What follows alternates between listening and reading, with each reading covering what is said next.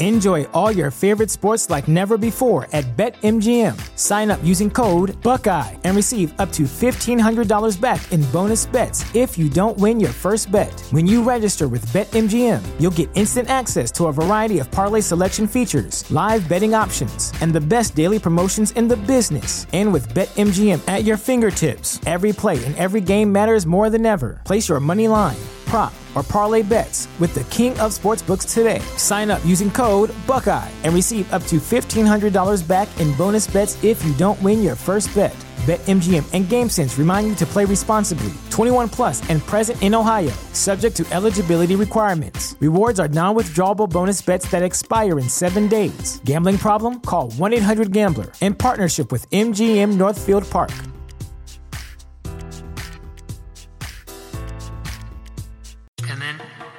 Eerily quiet, and then my mind was kind of like, you know, the head in the fishbowl.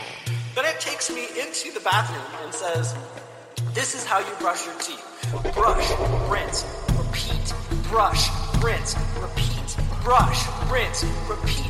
But there were two girls, and it was like, you'll have to give us a ride. You can't fill us now. You can't refuse us. He'll let us in his car.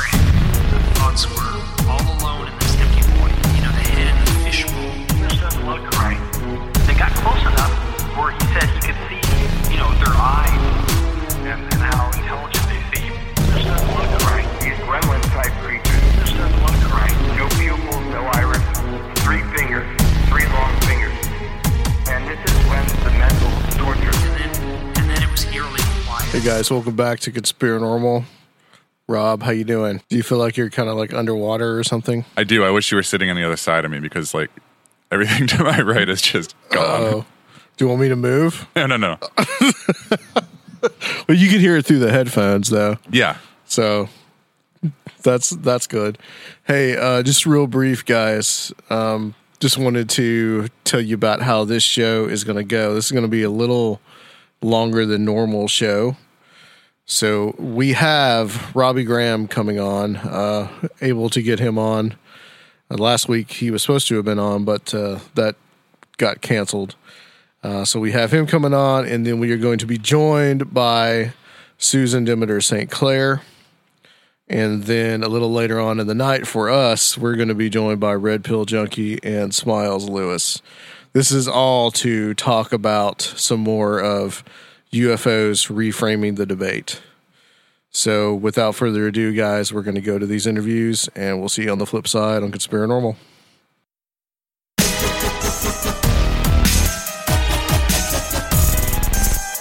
Hey guys, back on Conspiranormal, and we have the first guest of the night on the line, and that is Robbie Graham. Robbie is the editor of the book Reframing the Debate. And it's good to finally have you on, Robbie. Oh, it's a pleasure. Thanks so much. We got uh, two Robs here in the room. You can never have too many of us, Adam. There's, that's true.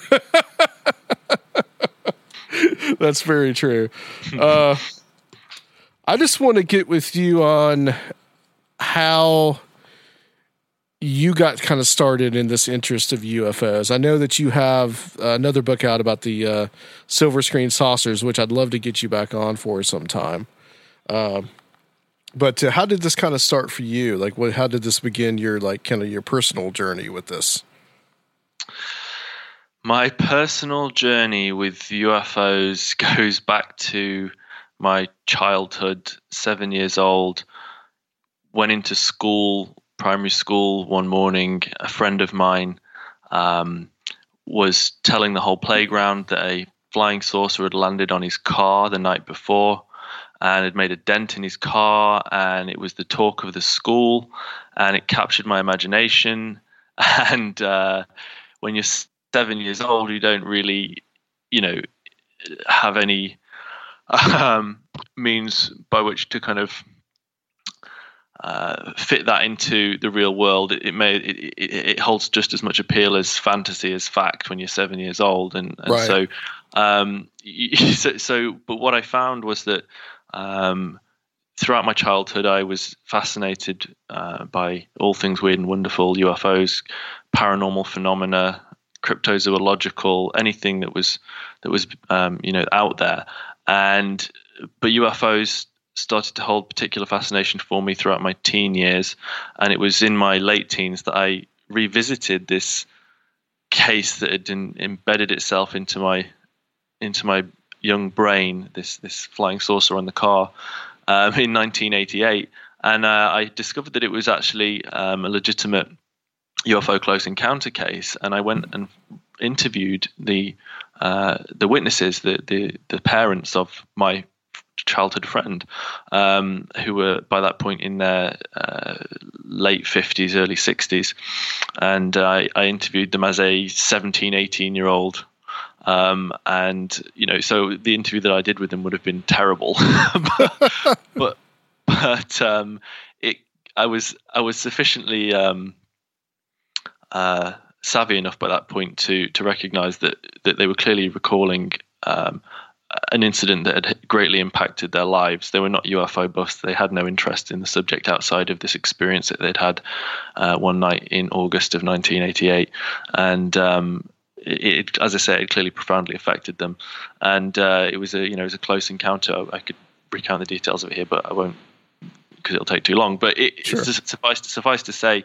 Um, It, it you know it, it really kind of got me, and and I was hooked, and I was hooked before that, but I was definitely hooked by that point.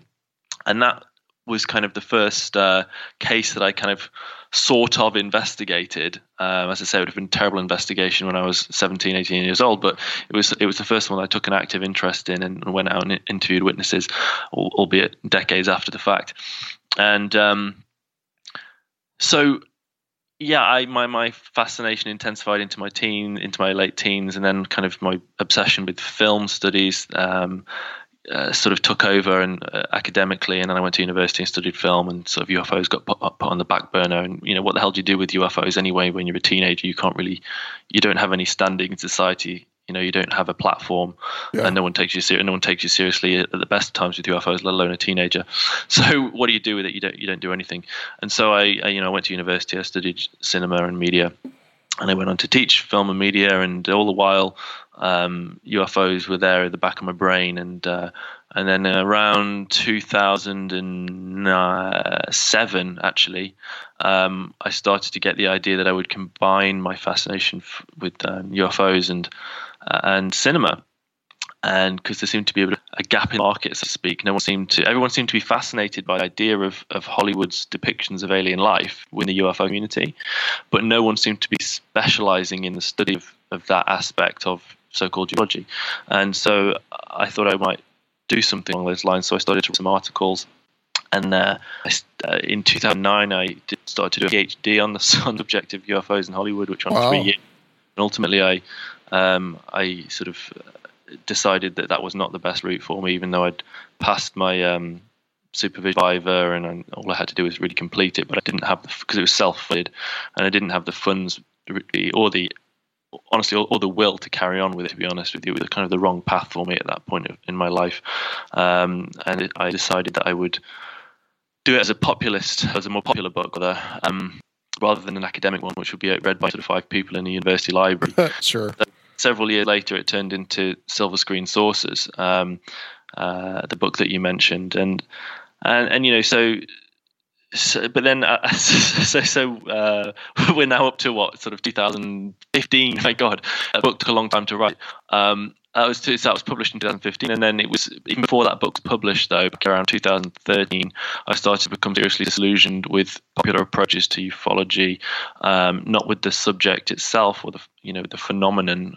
Uh, but with uh, with how people approach it and with the utter nonsense that surrounds it. And uh, I started to become quite annoyed and infuriated, and I, started, I wrote an article in, in two thousand thirteen called Letting Go of U F Os, which vented a lot of my frustrations um, about the field. And that article served as a sort of letting go for me. Um, I stopped becoming so religiously attached to the subject, and I started to recognize in fact that that that uh, you know this is a faith-based field.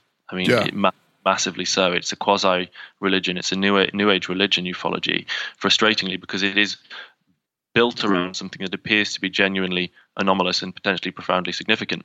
But nonetheless, the phenomenon itself does invite religious belief.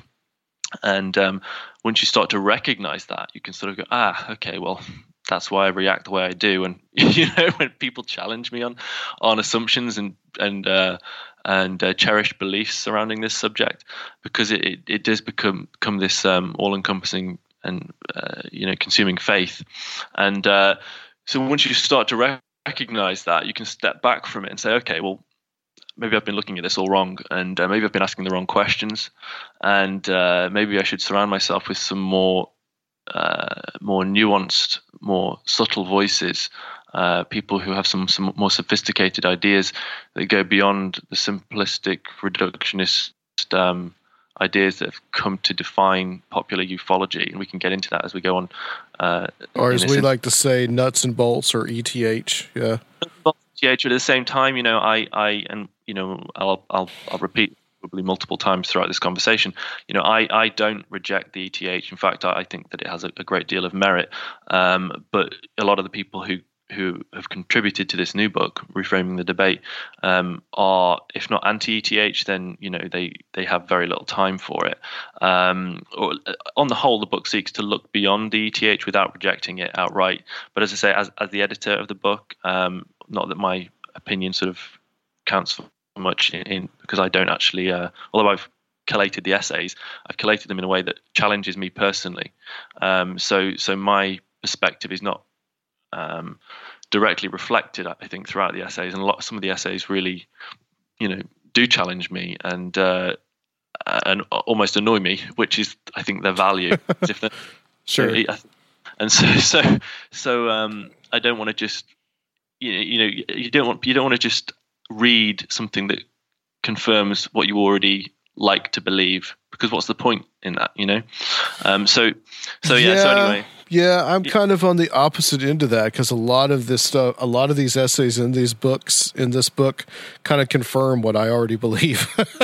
I might be the only one out there. I don't know, but well, no, there are a number. There are, there are. I uh, think there are probably probably quite a few like you out there, Adam, in that sense, and that's and that's great. But but at the same at the same time, uh, I know from some of the reaction that we've had that it, it, it that it has seriously challenged and offended and affronted um, some some readers, which which is what we expected it would do, and is what yeah. we hoped it would do, because that, as I say, is the value of it. Because you know, you know, um, you need to. I think people need to allow themselves to be confronted with with challenging ideas that oppose what they uh, what you know what, what they've assumed for so long, um, and what constitutes their faith, because sometimes you need a bit of a what I call a slap in the face to ufology, or you know, a slap in the face generally with these kinds of things to shake you out of, um, of a what, certain perspective.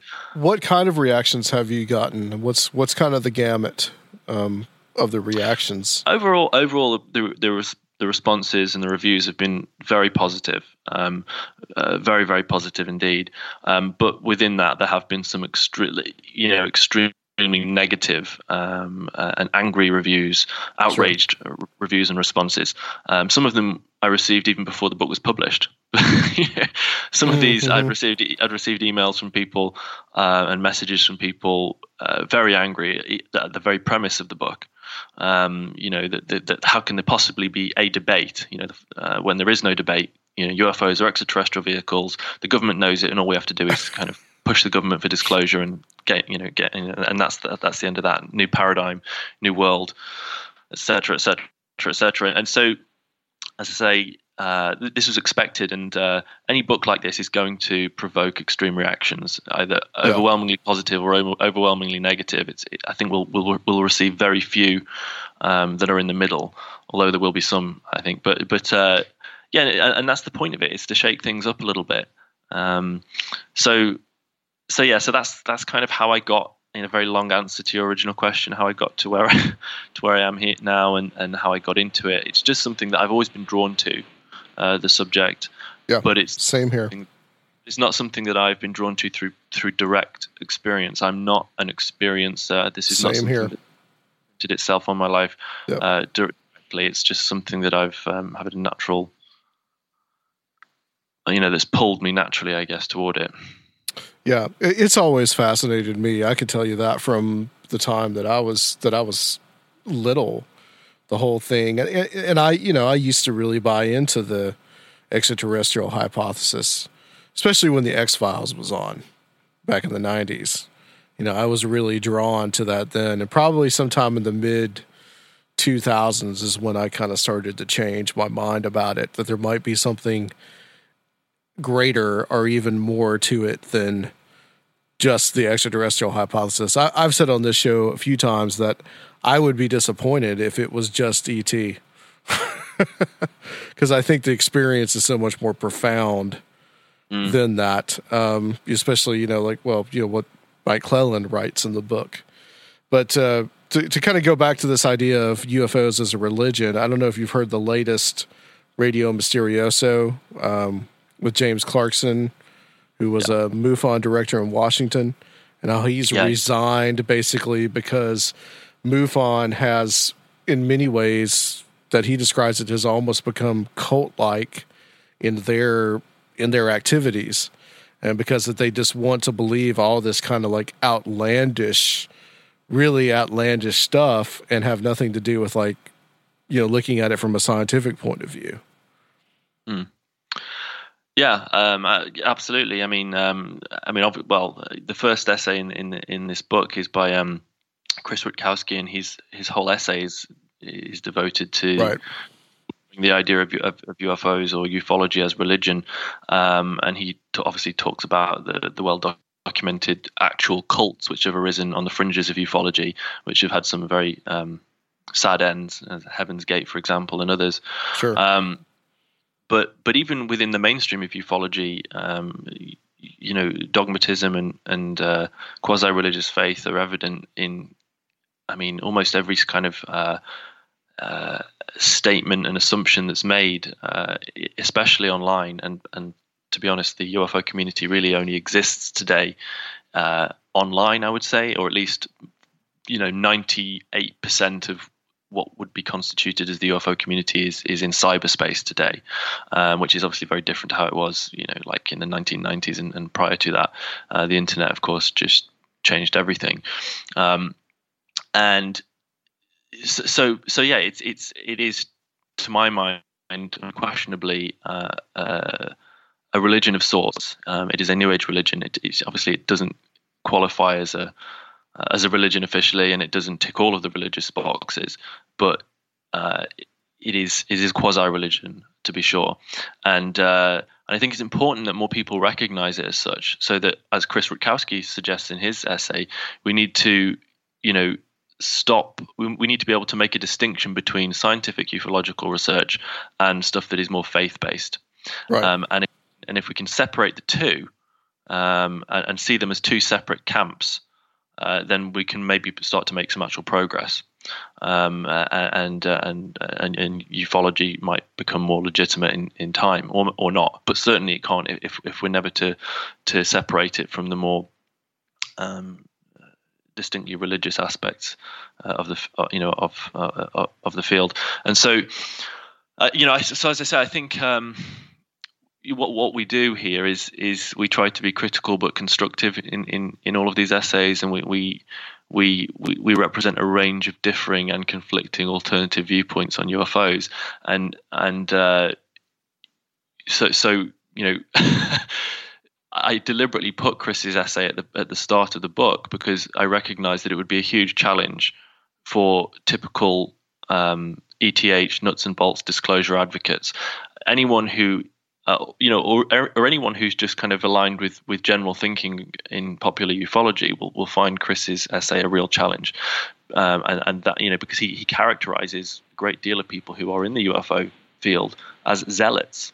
Mm-hmm. And, uh, you know, so a lot of people are just going to switch off as soon as they read that and go, I don't want to read this, I don't want to see this, um, and that's why I put it there, because, you know, if you don't agree with his perspective, you don't have to feel offended or affronted by it. Just acknowledge that it's his perspective, and that there may there may be some objective truth in it. Um, read it, and, and then go on to the next essay, which is totally, totally different, by Mike Cleland, as you say, who, and that one's written from the from the perspective of a lifelong U F O experiencer, um, and you'll get something completely different from Mike Cleland's essay as you would have gotten from um, Chris Rutkowski's, and then the following essay after uh, after Mike's is by uh, Jack Brewer, and his is again totally different to to Mike's. Mike emphasizes the huge importance of the U F O witness in in ufology and U F O studies. We need to place greater emphasis on the on the testimony of the U F O witness, the individual witness, Mike says. Whereas then Jack Brewer says that's not the case at all. We should almost completely disregard individual witness testimony because it can't really, it's, it's it's of no use. And he goes on to explain why that's the case and makes a very strong case for that. Um, so you'll think, so from each essay to the next, you'll, you'll you'll be confused. You'll be thinking, well, what well what am I intending? You know, what does this guy? What does Robbie want me to, to believe here? Am I meant to agree with this guy or that guy? Um, and I feel totally. That's the point. We don't want you to believe anything. We want you to yeah. erad- eradicate belief. We want you to be unsure. We want you to shun hard and fast conclusions, and just to kind of be open-minded and explore all perspectives. And then at the end of the book, if you want to reach a conclusion, go for it. But it's not important ultimately. And we recognize this. Recognize that U F O, that the, you know, trying to find an ultimate truth behind the U F O enigma is a long uh, and slow process. And and uh, you know, it's not something that we're on the verge of understanding as a disclosure. Well, I believe it's something that we're in the infancy of. Well, that's the thing. It's like, you know, the. The contradictory contradictory essays are kind of a microcosm of the U F O phenomenon itself, because the U F O phenomenon is inherently confusing. And if anyone is going to sit there and say, well, there is a structure to it, I don't even see how they can even get that way, because they would have to cut different aspects of the phenomena out to make that conclusion. And you just can't do that. That's right.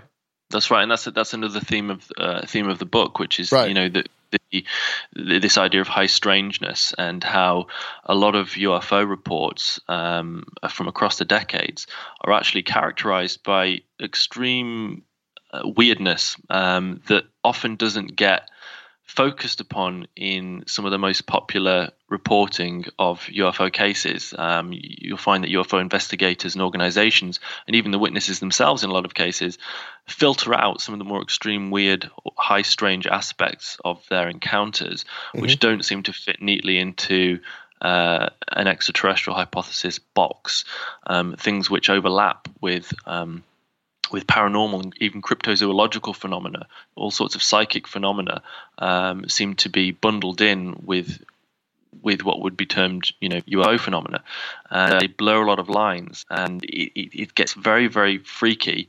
All sorts of synchronistic stuff happening, and again, very, very common in some close encounter cases, but it's overlooked, I think, um, or omitted in a lot of cases, and uh, so so that's something that's explored in quite a lot of detail throughout throughout several essays in, in this book, these high strange aspects of, of U F O encounters.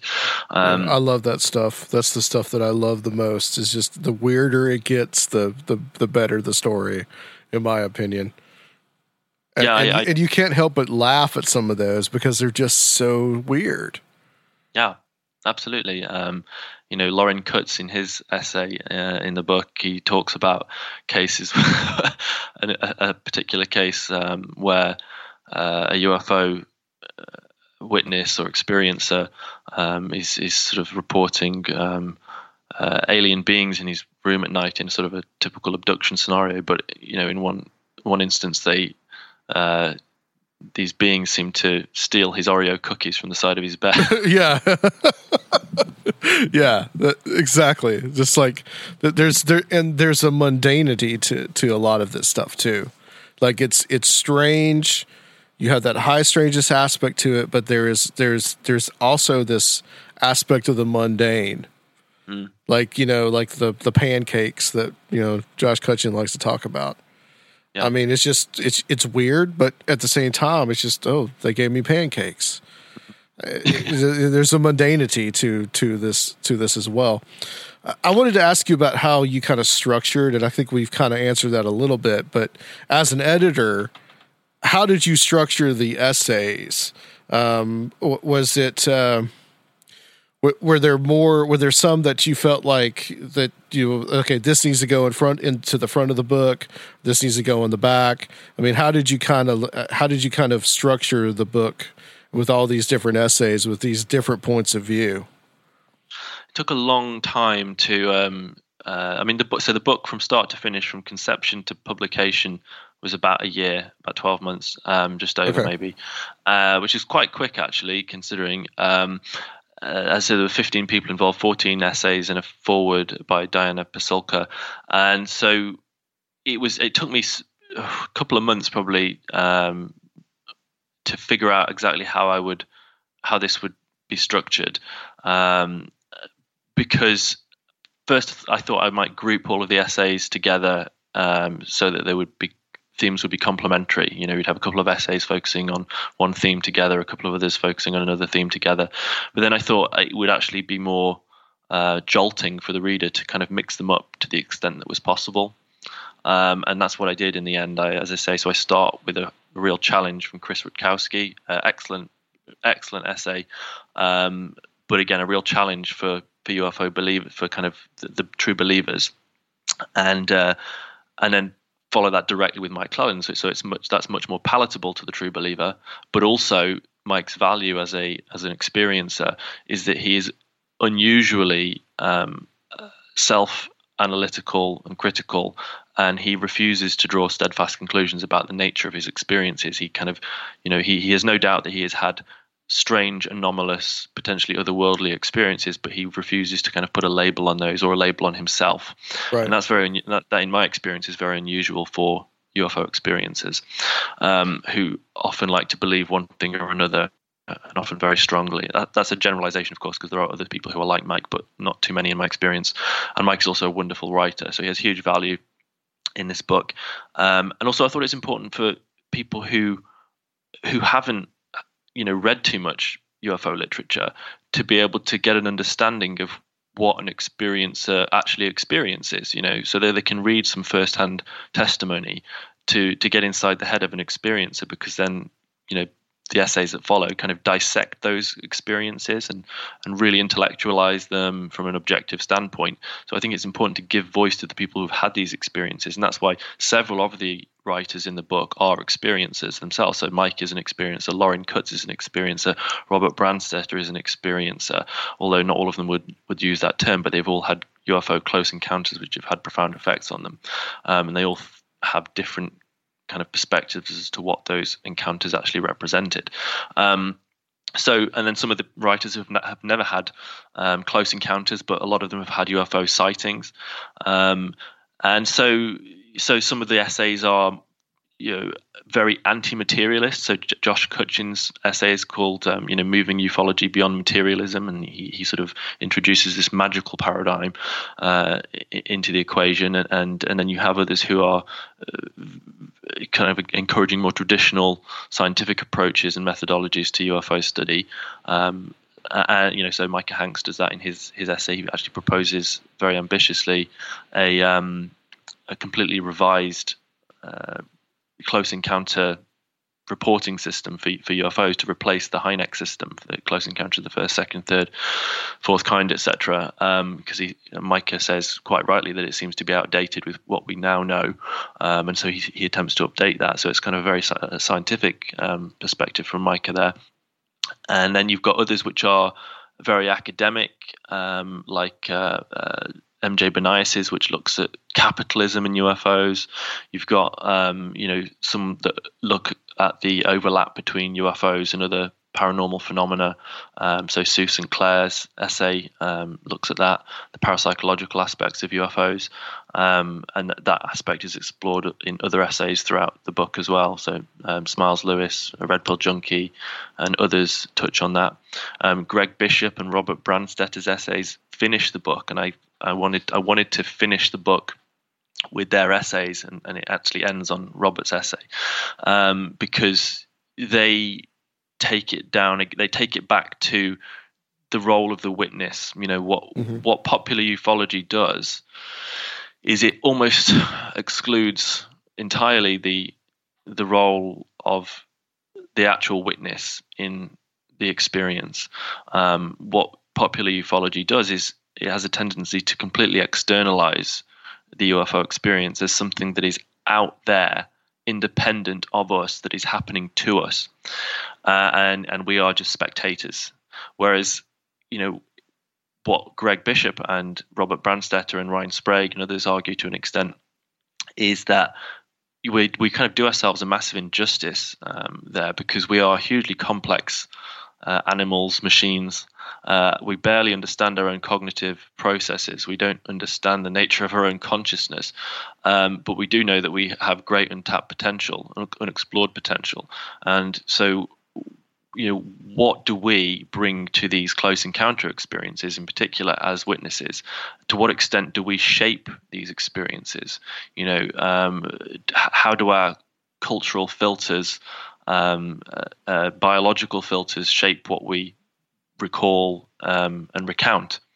And so it's taking it back to a, it's it's really str- we, we really strip down the U F O experience to uh, to its core, and and and I think these are some fundamental questions that a lot of people really don't think to ask, and uh, we don't have solid answers to them. We don't really have answers to an awful lot of stuff in this book, but we are asking um, uh, where possible, different questions to the to the ones that are typically being asked. We are trying to push people in more uh, uh, potentially more productive directions. Um, you know, and, and, and what we're doing here is is um, we're not reinventing the wheel, but you know, there are a number of new and potentially revolutionary ideas presented in this book. But for the most part, what we're doing is we're presenting, we're, or rather, we're representing existing theories and concepts from some of the um, the greater minds of the past, like Jacques Vallée, John Keel, uh, and many others, and so a lot of the British Fortean writers as well, albeit we're very consciously trying to bring these ideas to a new generation of readers. It's a generation for whom, you know, ufology means little more than the E T H, exopolitics, and disclosure. And what we want to do with this book is say, hey, the E T H is all well, well and good, uh, but maybe we should start by stripping all of this back and asking some more fundamental and challenging questions before we reach any firm conclusions. You know, let's not just let's not be in such a damn hurry. Uh, slow down. We're only seventy years into this, and seventy years barely even registers on a cosmic timescale. Uh, we we we don't know enough about ourselves. You know, how can we possibly understand something as, as potentially, you know, profound and challenging as as the U F O phenomenon? Yeah, very good point. Uh, where do you think that this book?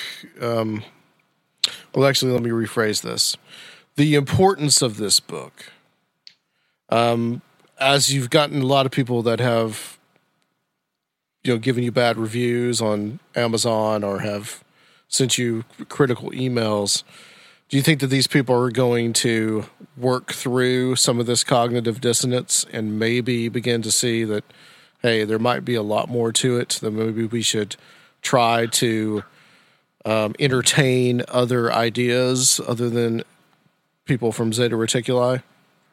That's certainly my hope. Um, yeah. I think some will. I think some will. I think. Uh, I think the say you know say let's let's say a hundred people. So, you know, let's say, uh, I mean, just randomly say one hundred readers are deeply offended by it. Um, of those one hundred readers who are deeply offended, I, I think we'd be uh, maybe looking at a small handful, probably under five, certainly under ten, that, who, who would actually then manage to override their cognitive dissonance and um, and take something from the book uh, and actually shift their perspective a little. I think that the majority majority of the hardline believers um, will just feel even more, you know, will, will be even more entrenched into their existing belief uh, system. Uh, whereas, uh, yeah, so I think it would it, it would have uh, it would have a an effect on on some of the some of those who would be offended, but I think most of them would are hard to reach. Yeah. You know? But but at the same time, you know, I, I speak on this with some experience and empathy because, you know, once upon a time, not so very long ago, I would have, you know, I think I could have been considered a, a hardline, you know, believer. Sure. Um, and a lot of people, I get it. I, I get the mindset. I I really do get it. Um, but but having come through it myself, having let go of it and moved beyond it, I know I know firsthand that it is possible to shake it, um, and that's why I want. Uh, and that's that's that's the goal here with this book. I don't want this book just to be read by a handful of snooty Forteans, you know, who, you know, who who are kind of looking at it through their monocle and with their pipe and a leather armchair by a fire in England, going, "Oh yeah." I want. I want this to be read by popular ufology. Otherwise, what's the point? You know? Right, right, sure. I don't want to preach. I don't want to. I don't want to preach to the converted, so to speak. Yeah. Uh, on the other side of that, does is the non-E T H this alternate way of thinking? Is it? Do you think that it's gaining ground? Yes, I do. Yep. Uh, I think it is. Um, you know, if you look at the way that the debate is shifting or being reframed online, um, I would say that uh, you have um, a, a greater number of, of commentators, bloggers, um, uh, who, who are, you know, seeming to be uh, more open to uh, to different ideas. Uh, I think I think you're seeing a lot of. I think you're seeing people starting to get really disillusioned with, for example, the classical disclosure movement um, and mindset. You know, Steve Bassett, he's a great guy. I have huge, huge admiration for his determination, and uh, you know, and I, uh, you know, I, I know Steve. Uh, I, you know, I've, I've spent time with him anyway, and uh, but I, I think, you know, Steve is starting to look. I mean, some people would. I mean, look, he's starting to look really desperate um, in his constant, you yeah. know, pleas for it's going to be any day now. It's going to be any day now. It's going to be any day now, and all we have to do is push, push, push, push, push. I Hasn't say this that been course, going on since two thousand, maybe even before that. Has. Yeah, yeah, it has. It has. And um, you know, I say this, of course, well, as you and I are having this conversation, we are supposedly just days away from Tom DeLonge's big reveal. Um, and uh, so when, yeah. so by the, I was going to so ask the, you about that in just a bit, but yeah, go on. so, by, so by the, so by the time you're, by the time this interview is, is got, has gone online, we may be living in a post-disclosure world, Adam, but my, my guess is, I detect like, a little bit of sarcasm in that, in that well, sentence. Well, my position on, well, my position on, on Tom DeLonge, I think, you know, is that, uh, clearly he's in, t- he, he is, he is actually in, you know, he's, He's not Tom DeLonge, in my opinion, is, is being honest. He is in touch with these people. We know that through. Well, let me jump in that. and say for the audience that you wrote a couple of essays for Mysterious Universe mm. the, about Tom DeLonge called The Tom DeLonge Delusion, just to let everybody know. Yeah, mm, that's right. And, um, uh, you know, he, he clearly he does have these these insider contacts and they are telling him things. Now, you know, people shouldn't be under any illusions about that. He is in touch with these high-level people. Now, the, but the, the you know the question is not whether Tom DeLonge is telling the truth, but whether the, whether his contacts are telling the truth, whether he's whether right. what they're whether what they're feeding him has yes. you know has a grain of truth to it, or whether it's just pure um, self-serving propagandist psychological warfare bullshit. And if you have any understanding of the history of um, uh, psychological warfare as it relates to, to U F Os and disinformation campaigns, which are very well documented, uh, especially in books like um, Mirage Men and Greg Bishop's Project Beta. Right. Richard Doty, other, Paul and Paul Benowitz, mm-hmm. you know. Yeah. Um, and if you can trace um, quite in quite some detail the evolution of a self-serving narrative within the U F O community that was seeded by Uh, intelligence operatives. Uh, the reasons for the seeding we may never know, but we can speculate at. Um, but it has to do with, or it would seem to have to do with, seeding and controlling um, belief in uh, small, tight-knit, manageable subcultures and, and belief systems uh, in order to see how ideas spread within those subcultures. Uh, and when you can see how ideas spread, especially within a belief system, uh, you can use that for warfare, domestic and foreign. Um, and there's a number of examples of that actually um, outlined in, in our book. Uh, Jack Brewer talks about some and Smiles Lewis talk about some as well mm-hmm. back in the fifties where um, the U S military exploited um, uh, foreign folklore in uh, various foreign theatres of war uh, for f- psychological warfare purposes to scare the locals, et cetera. Um, and so there are all sorts of applications for it. Um, it also may have to do with, I mean, I I, I I won't go on and on. I talk about this a lot in the in the two articles, the d- the uh, DeLong Delusion articles that I wrote, and uh, you know, you can read them online. But but uh, suffice to say, the Tom DeLong thing, I think we should talk about it here briefly because, yeah, by the time this is out, probably Tom DeLong will have come out with his book reveal. I suspect it's going to be related to the fact that it, it's going to that he's going to say something along the lines of, and I may be wrong here, but he's going to say something along along the lines of, he's he's been working with um, people like Steven Spielberg, or rather Steven Spielberg and other people within Hollywood elite have been um, working with the government secret keepers on U F Os in order, you know, to make a big T V show or several T V shows or movies or other media platforms, which will tell the truth of U F Os through Hollywood fiction and factual entertainment.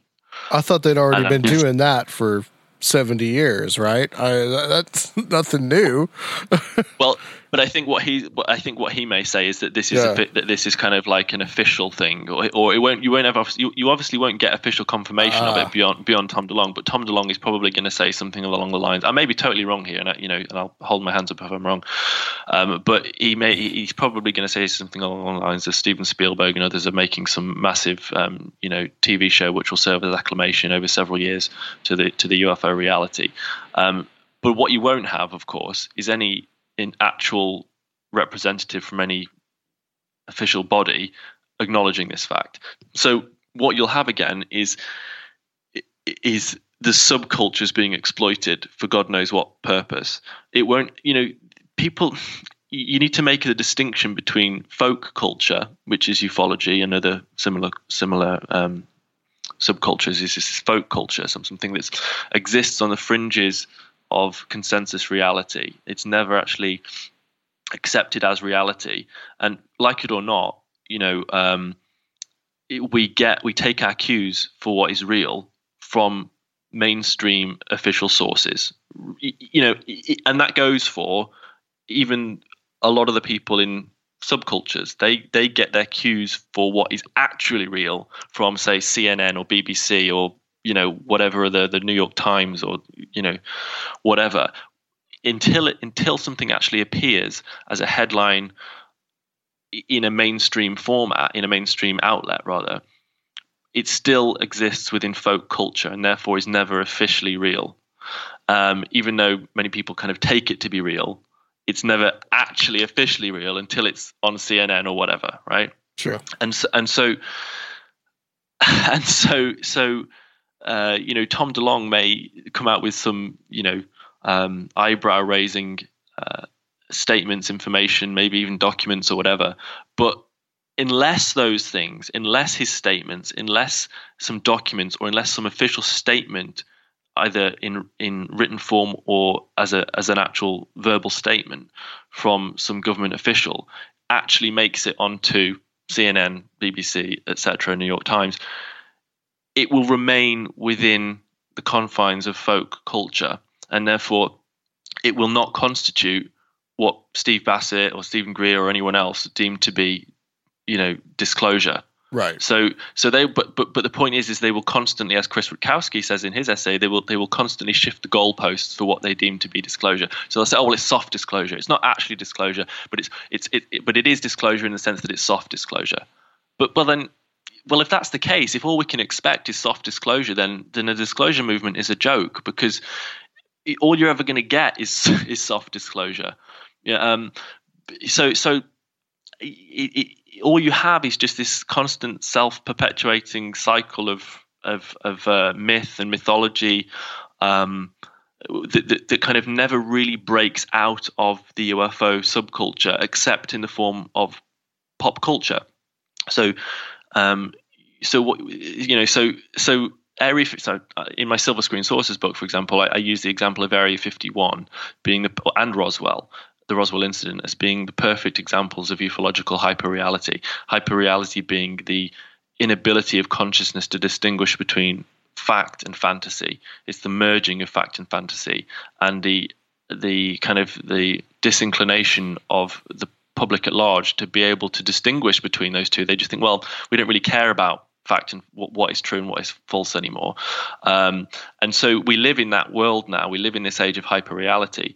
And I, I use Area fifty-one as a good example because Area fifty-one, of course, was known first of all within the U F O subculture. Like, of course, it was known by it was known, you know, in in in, uh, in official culture to an extent because it was it was covered by George Knapp in the late nineteen eighties, and it was on Las Vegas television and et cetera. But it, but it really embedded itself immediately into the U F O subculture, and it became the talking point of the U F O subculture for for many many years. Area right. fifty-one, and it was around the late eighties on in the yeah. late.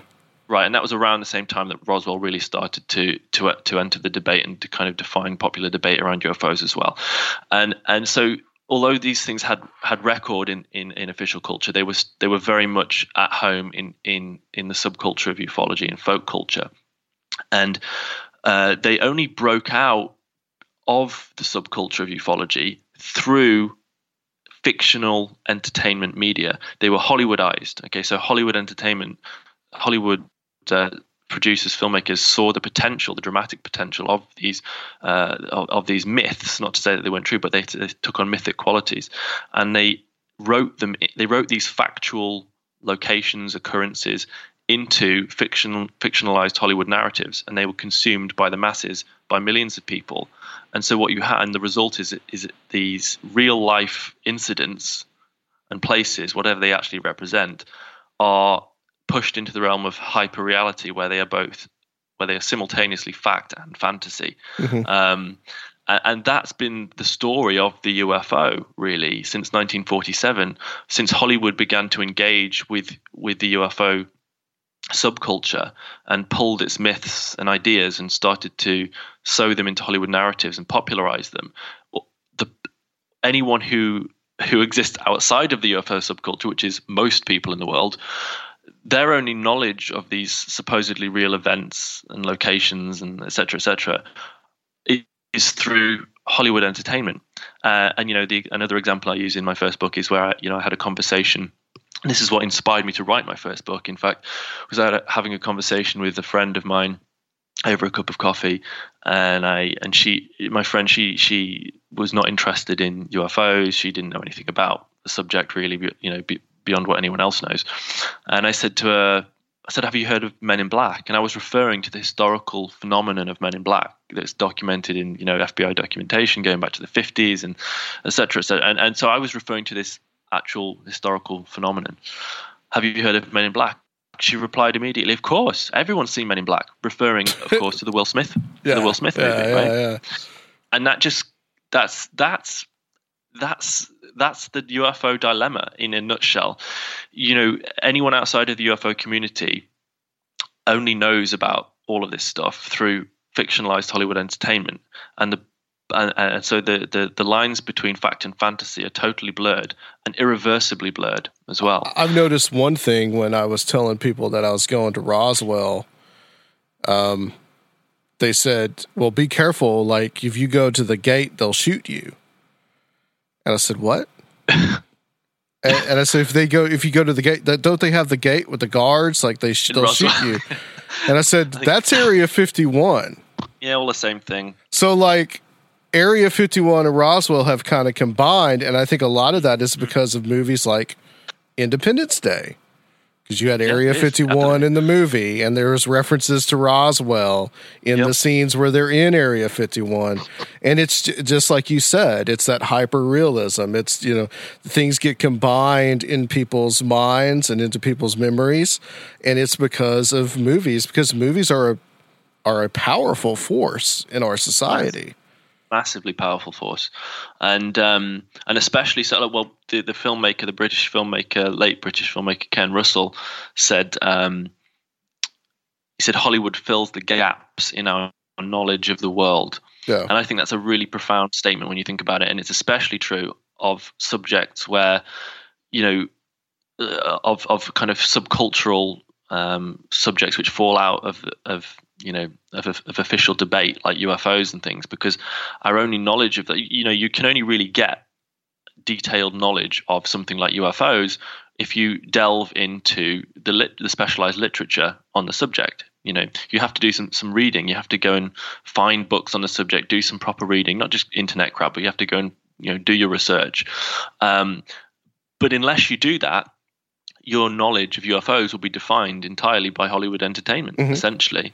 Mm-hmm. And and and this is you know this is something I've said in, in, in the past is that is that a film you know I've also interviewed Hollywood filmmakers who have who are themselves U F O buffs and who consider themselves U F O buffs, lifelong U F O buffs, um, and they've been inspired to make certain films because of their fascination with U F Os. And they and, and I've had this from several of these filmmakers. They've said, "Oh, I made this film because I wanted to educate the public to the realities of, of the subject." And I thought, you know what? So, for example, Paul Davids made the Roswell movie in nineteen ninety-four, hugely influential, massively influential uh, T V movie that was seen by millions of people. It was yep. shown on Show, Showtime T V, and that that film really uh, that that helped drive home the the, the Roswell mythology in, into pop culture and into the U F O subculture, and it crystallized it all in a narrative in narrative form, because that's what movies do. Of course, they narrativize. You hit on a key word there: mythology. That's what this stuff has become. Oh, oh God! It was the mythology. The cogs of mythology started to, to turn from you know from yep. almost the day, the day after the Kenneth Arnold sighting. I mean, but but I mean, and, and so. Um, uh, So these filmmakers, they, yeah, they, they, they, people like Paul Davids who who made this film based on a real event, in the sense that Roswell was a real event, you know. Um, uh, uh, also, even you know, the, I interviewed a guy called um, Andy Fickman, who's the director of um, the two thousand nine Disney movie Race to Witch Mountain, starring The Rock, you know, Dwayne Johnson and stuff. Um, I interviewed uh, I interviewed uh, Fickman, and he considers himself lifelong U F O buff. He was born and raised in Roswell, New Mexico, and he wanted to. Um, oh, sorry. Can you still hear me, Adam? Yeah, I can hear you. Mine went uh, quiet there. Um, he he wanted to make that movie, which is like a flying saucer movie for for families, a remake of the nineteen seventy-five uh, film, uh, Disney film, um, Escape to Witch Mountain. Um, he, he wanted to make that in part because he wanted to educate the public. You know, he told me he wanted to educate the public about a subject which he cared about passionately.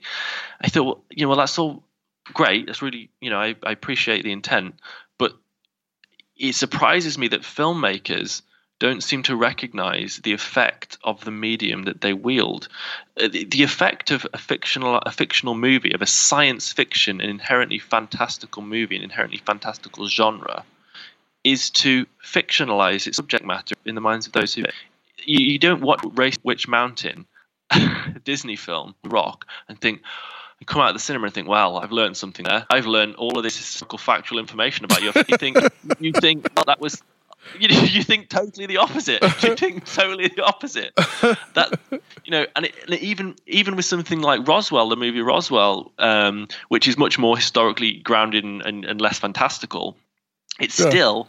It still comes under the banner of science fiction movie, and it's going to be labeled as a science fiction movie well, in any genre. Well, how many any- ridiculous movies do we see that start off with based on a true story? Yeah. You know, so, so well, a lot, and and and and, and it's been it's, that's been increasingly the case as well yeah. in recent in recent years. Um, you know, another um, another one was the uh, the film. Uh, oh God, I need to. It's been a while since I've looked at it. two thousand fourteen, I think. Uh, I think it was called Alien Abduction. Um, I may be wrong on that. My God, I really need to do my. You talking about The Fourth Kind? No, not that one. That was two thousand and that was two thousand and nine. Um, but, but Fourth Kind kind of had the same kind of thing. Similar, yeah, yeah, similar thing. There's been a whole. There's been a whole bunch of. Um, I know what you're found, talking about. Alien found, Abduction. Found footage movie is the trend, you know, to kind of to right. kind of make it look. to make it look super real and, you know, it's yeah. all brainy and based on this and that and the other. And, and they are, and a lot of these films are inspired by aspects of, you know, of, um, of U F O stories. And so there is, I guess, some element of historical truth, loosely termed, uh, to them. But, but what they do then is they, is they take those basic grains of, of truth, uh, or historical occurrences, and then they shake them up with a whole bunch of, uh, of you know, completely fictionalized imaginings, and then throw them out in, in the form of a sci-fi horror movie. And so unless you really, really, really know the history of all of this stuff um, from a specialist perspective, then you're going to just be completely confused by everything you see. Like all of the, you know, all of the grains of truth are just going to be lost with everything else. And they do, these films, they don't serve to acclimate people. They just serve to make, if anything, they serve to to to make people less inclined to believe that any of this is real, because we associate all of this stuff with schlock Hollywood fantasy and science fiction. We're about to so, add Susan in here. Yeah, and so the last thing I'll say quickly here is is so when Tom DeLonge, if if if and when Tom DeLonge says something along something along along the lines of Steven Spielberg is going to acclimate the world to U F O reality through a you know through a, an, another kind of Taken like series or mm-hmm. through some sci-fi movies. Oh, I forgot about Taken. My, my response was Taken's great, but yeah. you know, but it doesn't but it doesn't help acclimate people to things. Uh, again, it, it's a science fiction show, um, and so you know, it explores some. I mean, it's it's a very it's a very good show, but but the point is, is my response generally is that you. If you think that that Hollywood is is is going to help prepare people, or is going to is going to in any way disclose or act as a act as a conduit for disclosure, you fundamentally do not understand the effect that Hollywood has in the world. It does not serve to to actualize things so much as it serves to blur the boundaries and blur the lines between fact and fantasy, and push everything into this hyper-real realm where everything is neither real or or unreal.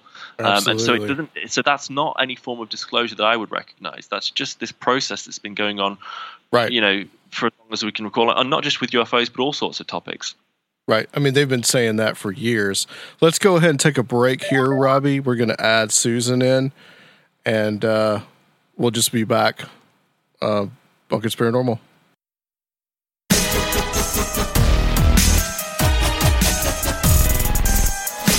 Okay. Continuing, Rob, with our second part of the second part of the Reframing the Debate show. Uh, Robbie has uh, agreed to stick around with us. And we, for a little bit, he's going to have to get going here because he is in the U K. It is super late for him. And as we're recording right now, but we do have one of uh, another one of the essayists from the book, and that is Susan Demeter Saint Clair. Uh, Susan, welcome to Conspiranormal. Oh, thank you for having me. I'm I'm excited to talk to you today. Yeah, absolutely. Thank you for coming on. Uh, your essay, uh, which I was very excited to read. I had heard you on. First time I had heard you was on the Radio Mysterioso show. Oh, um, yeah, yeah. I think you were on there with a couple of it. I think uh, Smiles, which is um, who we're going to have on later on in the day. But uh, your essay was Making Mountains Out of Mashed Potatoes. Love yes. it. U F Os yeah. as a parapsychological event. That also goes into a little bit of uh, filmology there, Robbie, as well. Mm. Uh, yeah.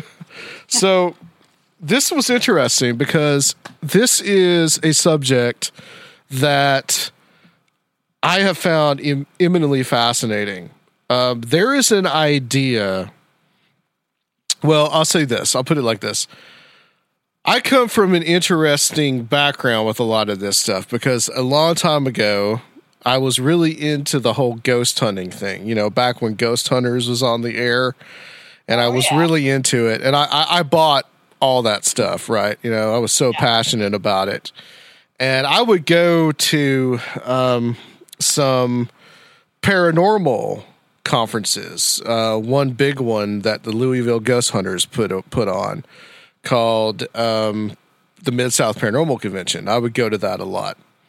Mm-hmm. And so I would hear all this stuff about poltergeists and ghosts and all this kind of things. And then later on, as I started getting back into the U F O stuff, I would start hearing this from people that were having U F O experiences. Or I would hear it vice versa. Someone that had a paranormal poltergeist or ghost experience would then experience a U F O. I had actually a guest on my show that actually talked about that, how... they actually had all this paranormal, violent haunting experience, and then they saw this U F O. And their kind of joke in their book and their joke on my show with me was, hey, I just need one phenomenon at at the at at, the, at one time. And my retort to the guy was, I don't know. I think it's all the same thing. It, it could be. I mean, it may just be the one phenomenon that is, or or it could be different phenomena, but the mechanism to experience it is is the same thing. We really we really don't know. Um, I, I always say that the only thing that we do know is that human beings have been reporting this and experiencing these things since the beginning of recorded history. Yes. So this is that's the only really tangible thing that we have. Other than that, everything is speculation.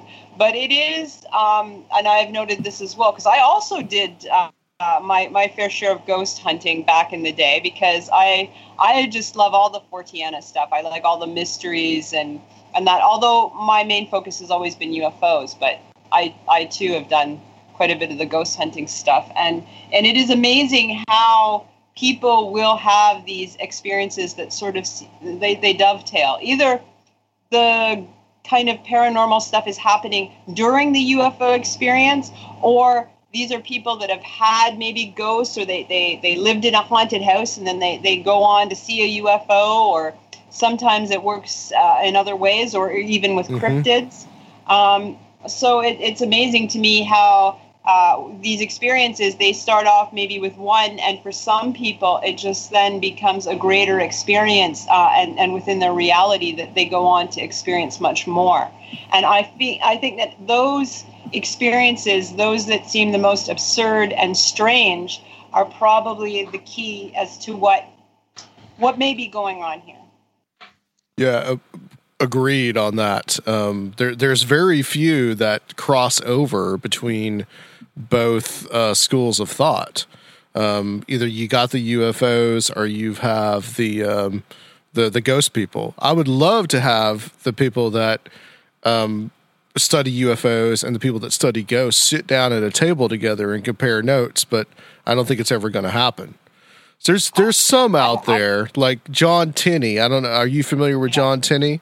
Yeah. Um, he looks at things from a very, it's like, it's like very, um, wide point of view that, you know, that this could be the same thing.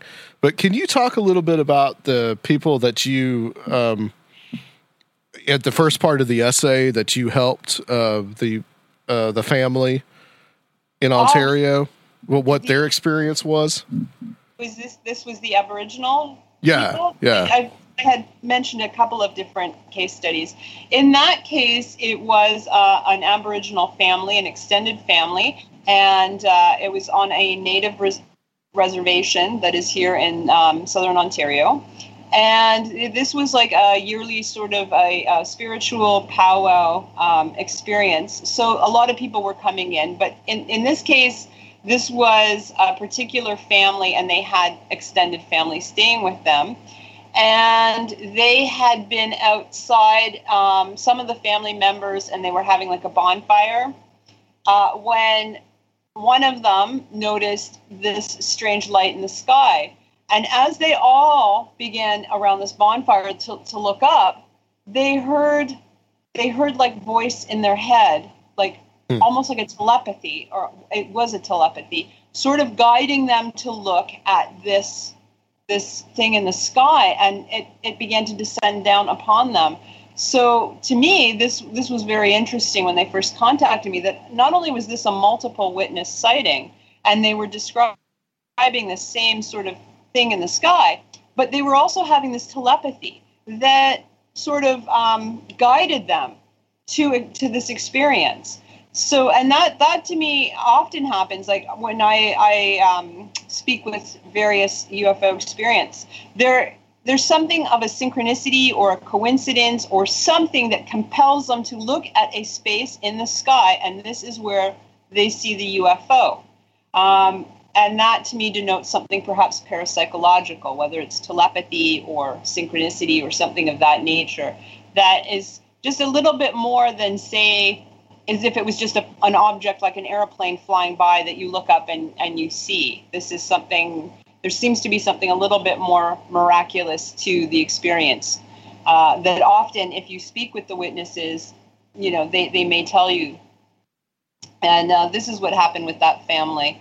Uh, also, with that particular one, the, the U F O displayed in such a way that, that had a, a symbolism to the family themselves. I can't really get in too much to that because I've sort of, um, I'm with on a non-disclosure with them sure. in regards. But the symbolism from the U F O was something that came about because I was able to speak to them about what was going on in their personal lives at the time that they had this experience. And I believe it was in twenty ten. Um, and I find that as well, if, if, if we talk to the witnesses and instead of just focusing on the experience itself, what did the object look like? What was the weather conditions? That sort of nuts and bolts sort of approach, you know, which is fine. But but talk to the witnesses, find out what's going on with them. What, what, you know, who are they? Who are these people that are having this experience? What's going on in their life? Maybe take a greater look at the social context of where they are living. Uh, what's going on in, in their in the times and, and the uh, community itself at, at, as a large sort of kind of looking at it that way, then other information and data starts coming in. And from that data, we can perhaps start formulating more questions as to what exactly is going on with these, these experiences. And that's something, uh, it, it's just giving a richer perspective to the whole experience, as opposed to just focusing on what this object might be or what this object might be doing, that sort of thing, which is what the more nuts and bolts ufology has been sort of focusing on.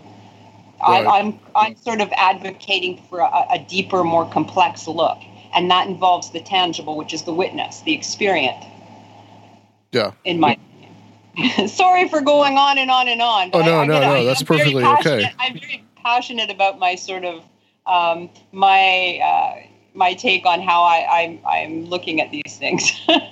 Well, I'm passionate about it as well because I think it's the right way to look at it. I mean, when you, for me personally, when you have uh, these type of experiences, that's one of the key things that helps me to say, how could this be a physical, tangible reality? There's like there's something that's there's something spiritual involved with this. I mean, that's yeah. to me, it just it just became obvious when you had story after story of this of these supposedly mixed phenomenon.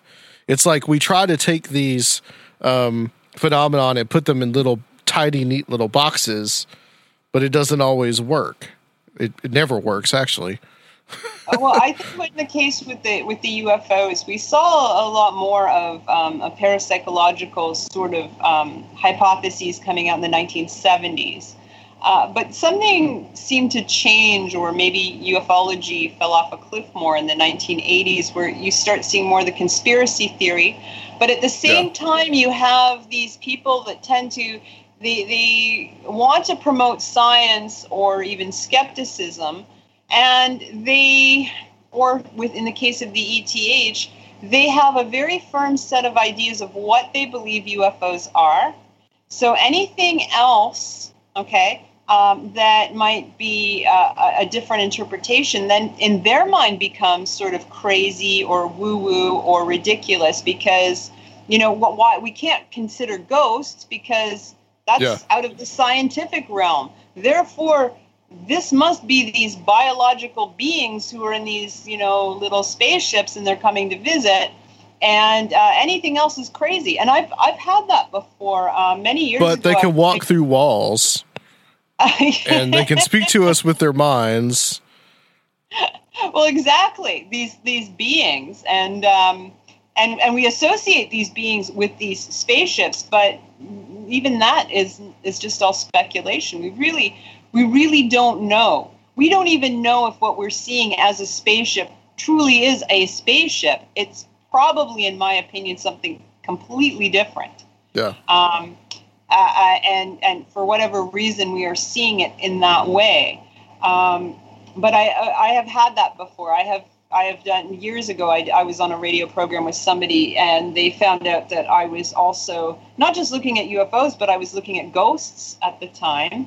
And they more or less, you know, uh, equated my ghost work with, uh, oh, you know, you, you're you're chasing leprechauns and Elvis sightings and this and that. And it's like, whoa, you know, I, I know you're trying to put me down for this ghost thing, but how can you say that, that you believe in extraterrestrials visiting, but then this other is, is too is too far out for you? Right. So thank you. Thank you. Exactly. Like, I mean, it just, it makes no sense to me. So, I mean, I, I feel that, yes, there is absolutely uh, the beings, the, the humanoids that can be associated with the U F Os. They do things that are very ghostly. They do go through, seemingly go through walls, and they, they do do this, you know, they can communicate through telepathy, or, you know, they do all these very absurd and nonsensical kind of things. So, also, Sue, sorry to interrupt. I mean, you, you mentioned oh, go for in, it. in your um, in one of your opening case studies in your essay, or, or at least one of your case studies in your essay, you, you talk about the overlap between poltergeist phenomena and U F O sightings. Ah, uh, yes, that was a case that was actually um, uh, done by uh, Scott Rogo, who. Mm-hmm. A parapsychologist, one of the very few parapsychologists that actually began looking at U F Os. And this was a case of a young couple, and they rented a, a cabin in the woods, a, a cottage. And this was in Woodstock, New York.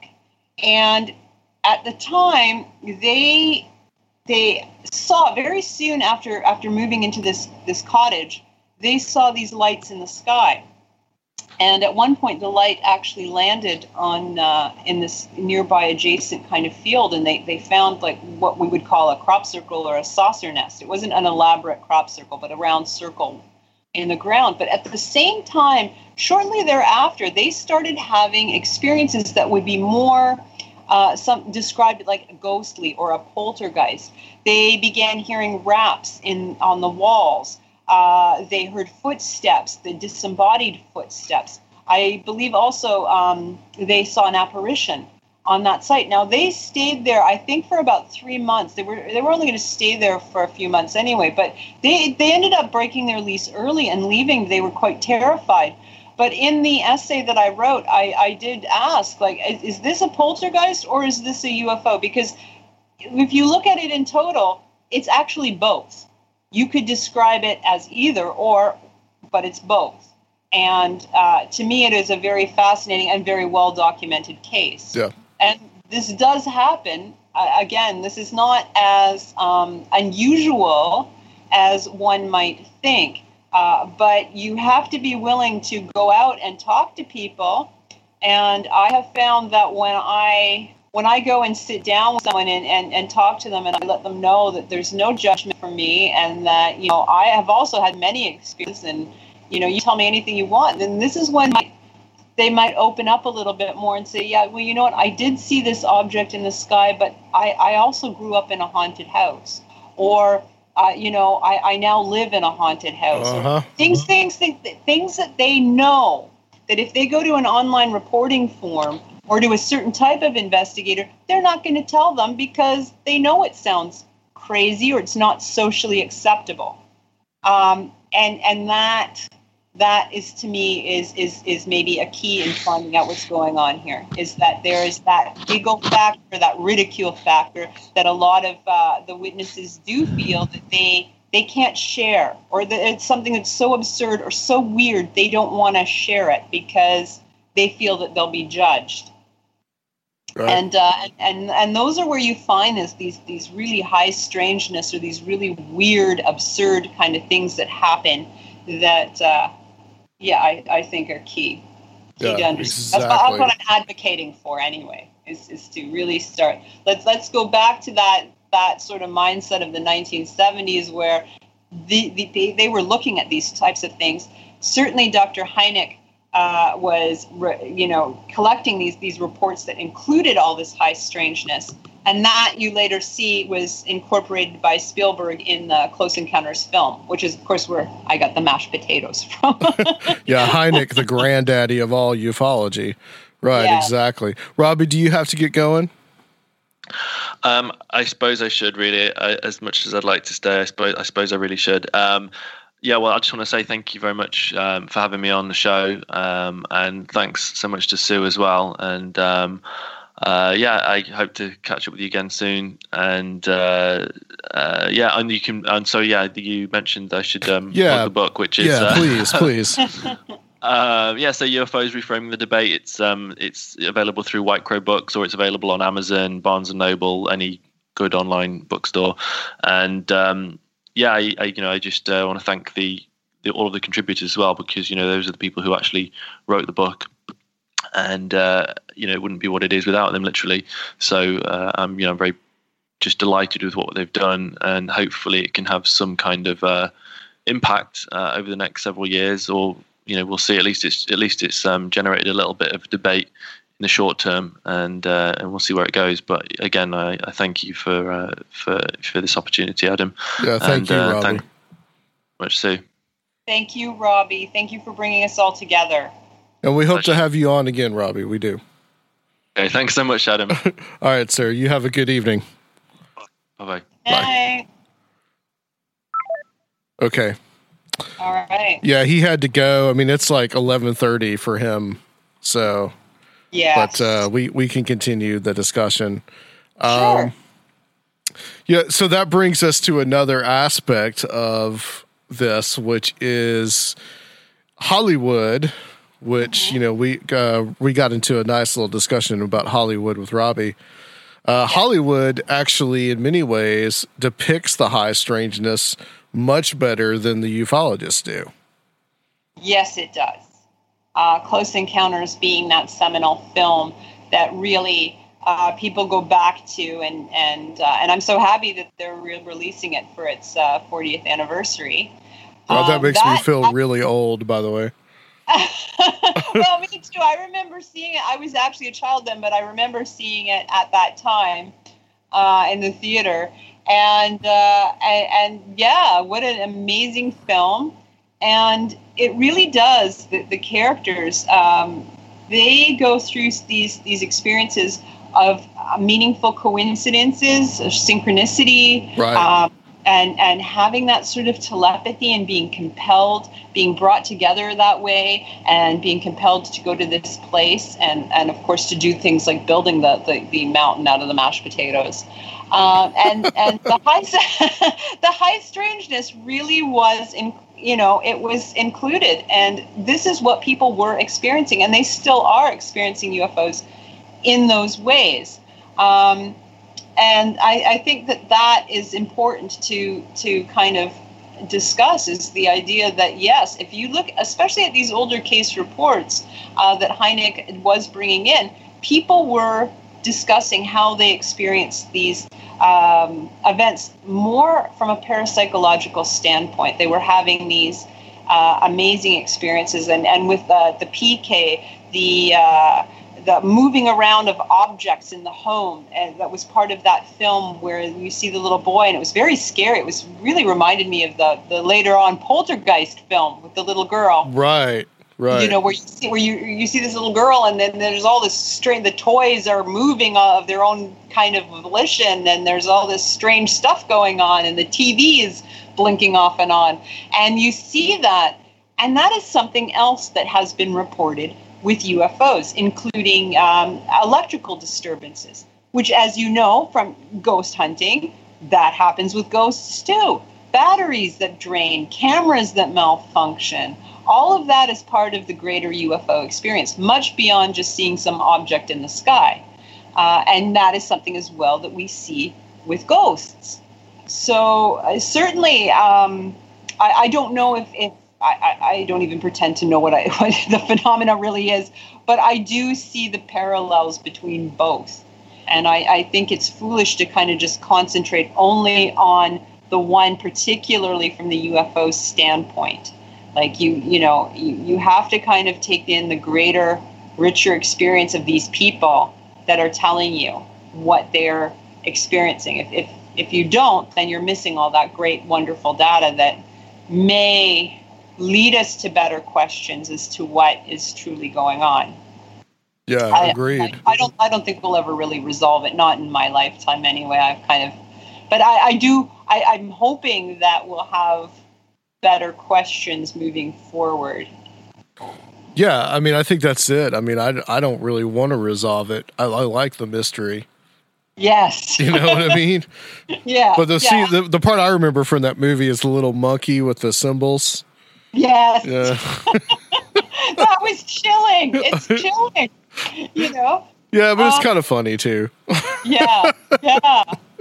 Oh my. And it, it's funny. It's funny, but it's it's scary because it's, you know, when these little mundane things happen, I mean, that's like, that's true horror, you know? Um, it is, is these little things that seem normal and then they, they do something right. that's absolutely not normal. Right. Like transform. Like that. You know, it's it's like, you know, a, a child laughing during the day is, is, is sweet and cute, but you hear a child laughing at three a.m. where there should be no children, Ugh. then that becomes that becomes creepy and eerie, doesn't it? Has yeah. that ever happened to you? Um, not to me personally, but I have interviewed, because I have done also the ghost hunting thing, I've interviewed yeah. people that have had that sort of experience where they have... have experienced things that are just out of place like that, like a, like a child laughing in the middle of the night where where there should be no child, and that is chilling. That's but, scary. Or a baby crying in the woods or something like that. Yes, yes. That's creepy. Yes. That is creepy, especially if you go looking and you just there's no baby. Yeah. of course, some of course some animals can make those noises too, but that's uh, not not a not a kid laughing, but. Yeah, no, no. But I, as much as people mistake things, uh, including like U F Os, like uh, obviously there there is something to be said about examining things and trying to debunk or remove possible mundane explanations. But I think for the most part, people, especially when it comes to U F Os, um, they they know when they're seeing something strange or weird. Um, I, I, that's what I find anyway. I mean, most people now know what a, a, an airplane looks like, right. or even with the uh, the Chinese lanterns that were the sky lanterns. They were so popular, and we were getting a lot of reports at one point of those. Um, and now, not so much. And I think it's because people have gotten used to what they look like. Yeah. So, yeah. Yeah, that's so a I good think point. I have to, yeah, you have to give kind of the witnesses some credit too for, you know. That, that that they're describing exactly what they experienced. Why do you think that um, the UFO, UFO, ufology doesn't want to deal with the high strangeness um, accounts? Um, I, I think because a just a straight up nuts and bolts approach really doesn't take into account the witness, and maybe it's not equipped to deal with the. these grander questions or these greater questions. And then in some cases it's because it's so strange and it's so different to what they may feel is going on that they would rather just ignore that part because it's it's almost as if yeah. I think they want to kind of give a, a sort of respectability or, you know, this is a scientific thing that, that we're doing. Uh, so we're going to reject all this stuff.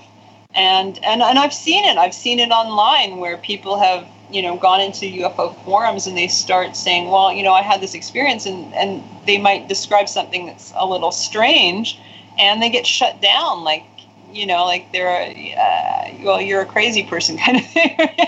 or, they, or people assume they're a troll or something. I don't know. But um, but people do get shut down. And then there are other people that just, they, they know.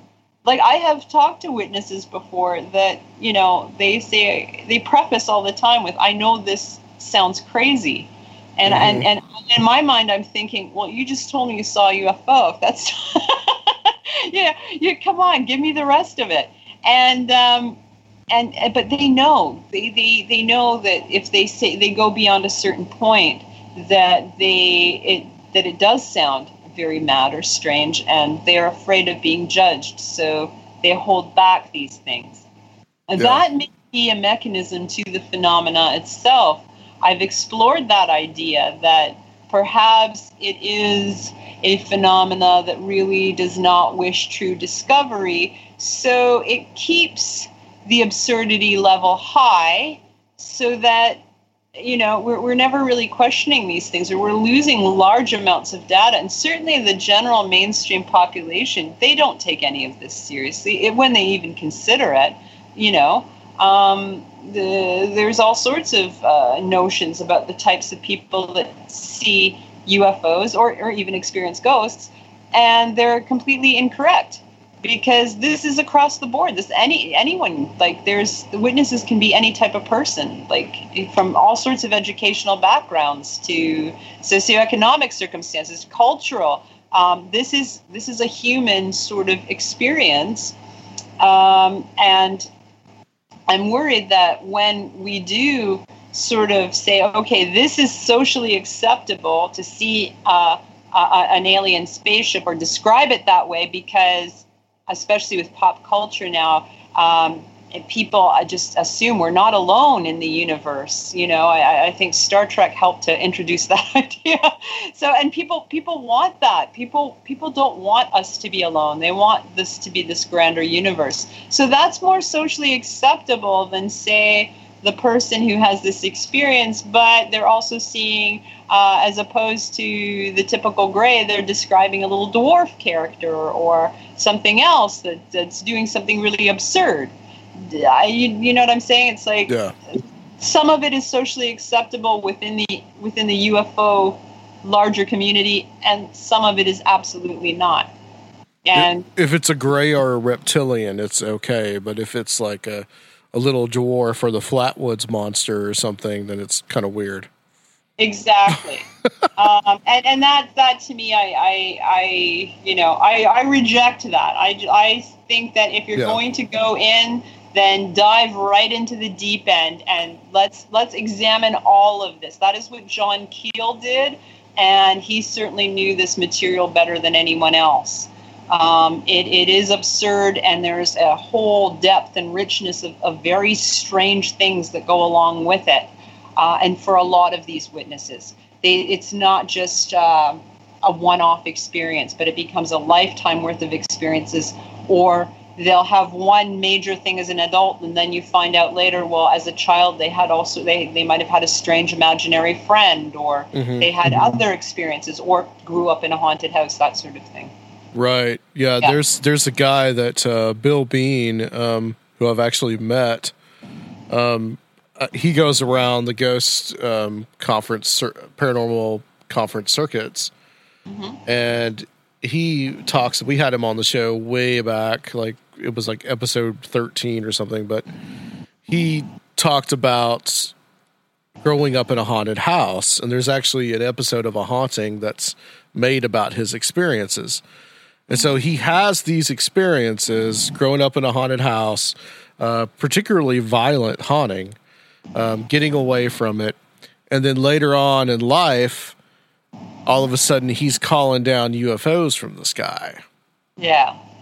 Yeah. So it's like, and for him, he sees it all as the same thing. Now, he's yeah. a Christian, and so he sees it all, you know, I think in a, it, it, it's all demonic, that kind of thing. But yeah. he still sees it as the same phenomenon. There's not, not, not everything is in a tidy, neat little box. Yes. It's, it's probably more one giant, big box of cosmic weirdness and stuff. What's the, what's possibly the weirdest report that you've had um, come to you? Like the, the, the weirdest high strangeness report. Oh, wow. Um, there, there's Putting you been, on the spot. yeah, there's there's been so many um, that are, are just really strange. Um, uh, yeah, you're kind of you've kind of put me on the spot, because I'm just trying to, to, to pick out one that, that might really stand out. Uh, and I did I did discuss the ones already with you. Um, From the essay, there was another one involving uh, a woman who had experiences uh, with Lake Ontario and seeing multiple U F Os over a two-night period.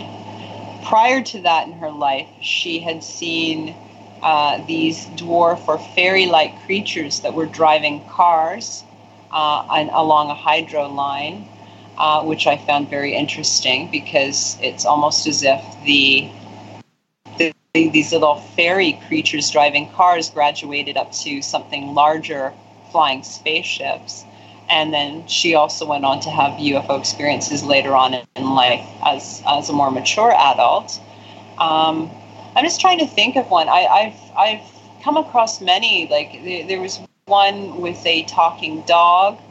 Uh, there was a, there was yes a talking dog. Okay, you there can't was, let that just pass. That yes. Well, I was, there was that one, um, where, and there was another with. Um, well, this is one that was strange. Uh, involved uh, a, a, a monkey that sort of let out a sonic screech, and that that that one was not far from here in southern Ontario, in uh, area known as Caesarea. And this involved a couple of witnesses, and they were, um, I think they were teenagers at the time, and they had seen uh, what appeared to be like a large, classic sort of saucer shape, disc shape uh, U F O, and they had entered into this wooded area because at the time, this area was that I'm talking about was rather rural. So they were surrounded by a lot of forest and that. And they went out looking for this thing, and they came across what appeared to be, they describe it almost as like an albino or like a white sort of chimpanzee type character. And it was in the woods. And when they tried to approach it, it started screeching in a way that they, they described was, was really frightening, terrifying. And they rode off away from this thing, uh, quite frightened, and they told their parents about it at the time. Now, this, this one person who actually became a, a good friend of mine, and he has gone on to have, as well, ghostly experiences later on in life, uh, and another U F O experience. But the monkey-like creature, that was seen in an area which is very close to um, a spook light location where people have been seeing spook lights for, for generations. Uh, it's also uh, an area of apparitions and, and other U F Os, and even a cryptid uh, is in that neck of the woods. So it's it's an area that's kind of rich in folklore, mythology, experiences, and and this strange monkey-like creature that seemed to somehow be associated with this this flying saucer.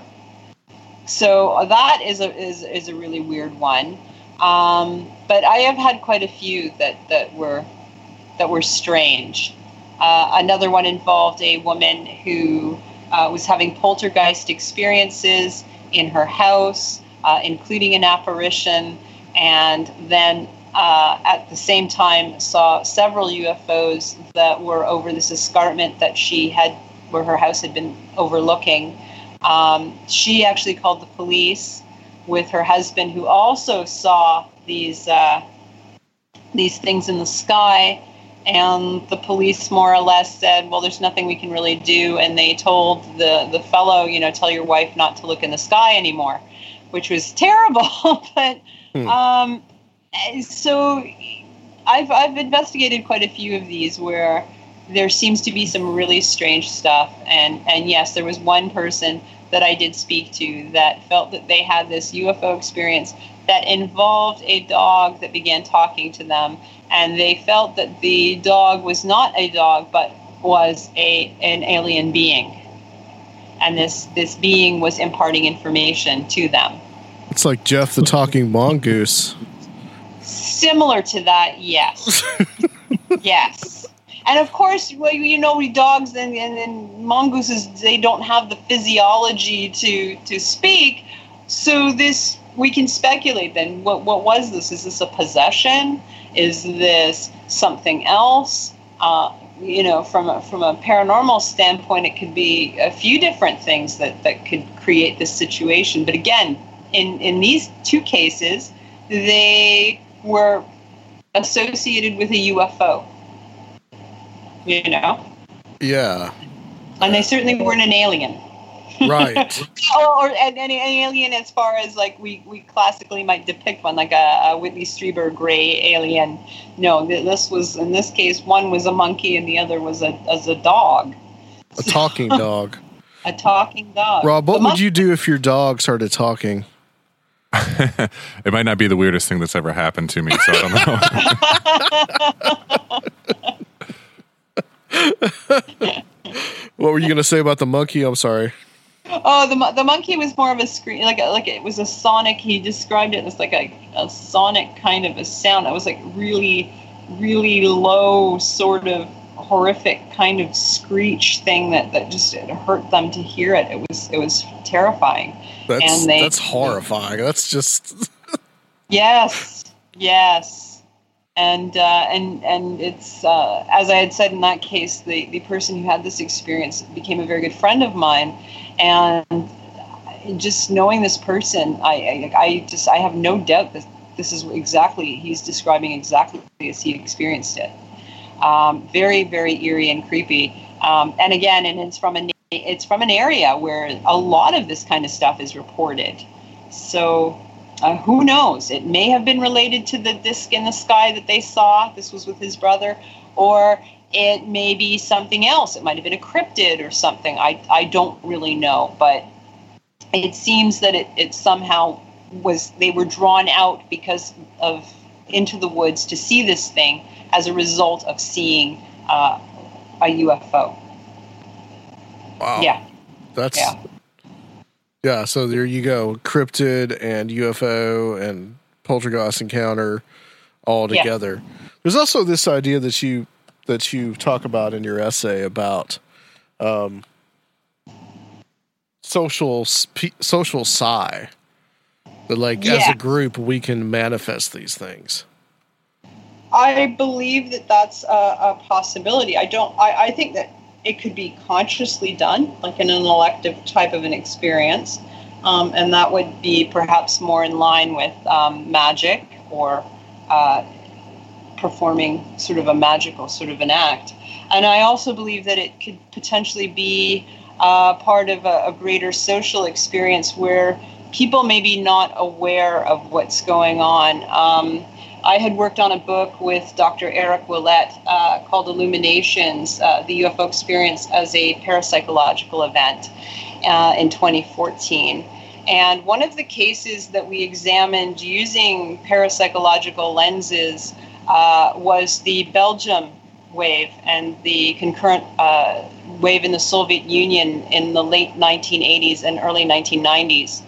And when you look at these two U F O waves, which were very, very well documented at the time, uh, in, in a really rare case of cooperation, you had ufologists with uh, SOBEPs uh, working with local police, cooperating with the Belgian Air Force. And you had these huge numbers of people that were having these experiences with U F Os, Uh, and humanoids and other strange things going on over a sustained period. And most of it seemed to be occurring in Belgium. And as well, you had these things happening in the Soviet Union. Again, many, many U F Os and crazy humanoid creatures and poltergeist-like stuff associated with that yeah. as well. If, but the one thing that people seem to not look at, at, at least at the time, is what was going on in Europe, what was happening in Belgium at the time, what was happening in the Soviet Union. If you look at that time frame when this U, these U F Os seem to literally erupt in the sky over NATO headquarters, you at the same time had the Soviet Union in collapse. You had several different countries' population probably in a state of, of, of extreme anxiety and stress, not knowing what's going on, uh, certainly in the former Eastern Bloc countries, so all of a sudden you had the, you had the Berlin Wall was was taken down. Um, Eric and I, uh, Doctor Willett and I, uh, we speculated that maybe this helped to create the U F O situation, because what you ended up hap- having happen was a series of U F Os right over a military installation, almost as a, as a cry of help or or look at me, we're here, over NATO headquarters at a time where you had millions of people terrified about maybe what's going to happen next, because the entire Soviet structure was falling apart. And and it's even it's it's incredible to me that people don't even really uh, take the time to look and see that, yes, there were two major U F O waves happening in these different parts of Europe concurrently. And they were both, again, uh, even the ones in the Soviet Union at the time, there were Soviet researchers that were documenting this. Uh, Jacques Vallée had gone out there. He wrote an entire book on it, on the Soviet experience in nineteen eighty-nine. And yes, the, the, if you take a look, if you take the time to look and see what was happening in the larger scale as, as far as um, the social and political Uh, arena at the time where these U F Os were occurring, was very, very volatile. So we did. We looked at that. We also looked at um, the Canadian wave, uh, nineteen sixty-seven. Uh, there was uh, a lot going on there in Canada as well. But I think with the Belgian and the um, the Soviet waves, you can kind of clearly see that, that if you look at the greater social context, people were having a lot of anxiety at the time. And perhaps they were looking towards something else, something outside of themselves that could come to their rescue more or less, or could maybe resolve the situation. And what we ended up having happening was a bunch of U F Os that occurred literally over military installation and NATO headquarters. So I think that you you can't really say for certain that's what happened, but if you apply a parapsychological lens, thinking that, just like with the poltergeist, we assume that these are people that um, that may be having social anxiety or anxiety or personal issues, and they can't fully express it properly to the outside world. So what ends up happening is that through psi, they create all sorts of poltergeist-like stuff.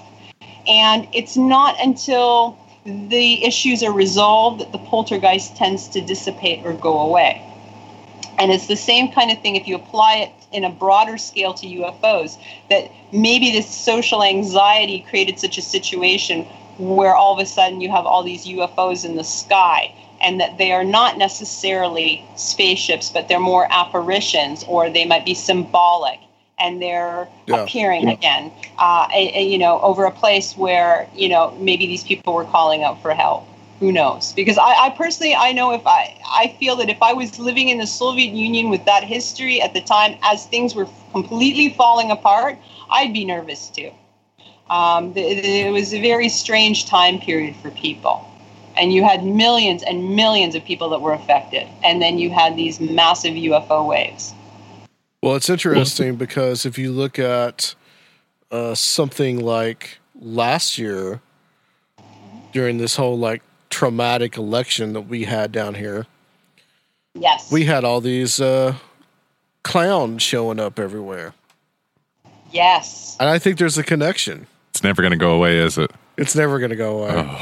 I, I actually, I mentioned that um, at the time that I thought it was very interesting because the same mm-hmm. sort of situation, they had this in the nineteen thirties, I think it was uh, the Mad Gasser.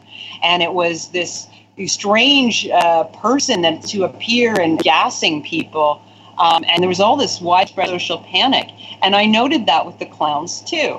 As, you know, this whole thing was going on with the elections in, this, in, in the States, these clowns start appearing. And, and they became a little bit international as well. They popped up in, in the U K.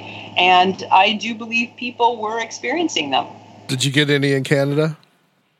Um, I didn't hear of any in Canada, but I, I wouldn't be surprised if there there had been some. It was it was really really strange. It was kind of it reminded me a lot of that whole spring-heeled Jack uh, from the uh, Victorian times in England. This strange being that just showed up, um, and and maybe some of them are hoaxes too. I know with the clowns, maybe maybe it started off with some trickster-like person starting something on the internet, but I do believe that. That they were also actually experienced by people, and it was very, very, very strange. But I, I, I think that you could be onto something too with that in the U F Os. Yeah. yeah. yeah. Times of social stress. Yes. I mean, I think it just it becomes okay. Maybe, maybe that, maybe we don't believe in U F Os as much anymore, or this, or just the broader popular culture isn't doesn't, it's not in the popular culture, but for some reason clowns are. Yes. And it just becomes that way. Uh, before and, I, oh, go ahead. Oh, I was going to say, and and then if you look at the symbolism of them as well, you know, the clown being a trickster-like figure. Right. Um, so sometimes I think too with the U F Os, just um, I used to think with the jellies, like the when in the nineteen early nineties, when you start seeing the jellyfish U F Os, and they're more like a biological sort of thing. People were describing jellyfish in the sky. I thought, you know, maybe that's dovetailing with people's concerns over the environment and our oceans. All of a sudden, the U F Os have morphed now, and they're like jellyfish in the sky. So, I mean, these are just, I, I don't know. I don't even pretend to know what is truly behind the phenomena, but these are interesting things that we can kind of, when we get outside of the mainstream sort of, it's either nothing or the E T H, then we can start exploring these ideas, which I think are really fascinating. Yeah. yeah exactly. Exactly. Yeah.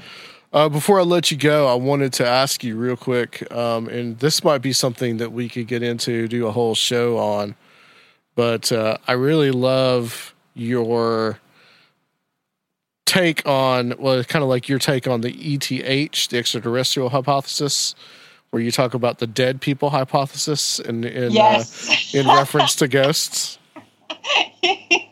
yeah, uh, yeah, the dead people hypothesis. That's that's the, the same side of the, the coin as with the E T H. It's it's the popular uh, idea behind ghosts, and and and it may be true. I don't know, but um, I, I think that once we move past the D P H, we can maybe start exploring ghosts and, and again, coming up with better ideas or better questions as to what truly is going on there.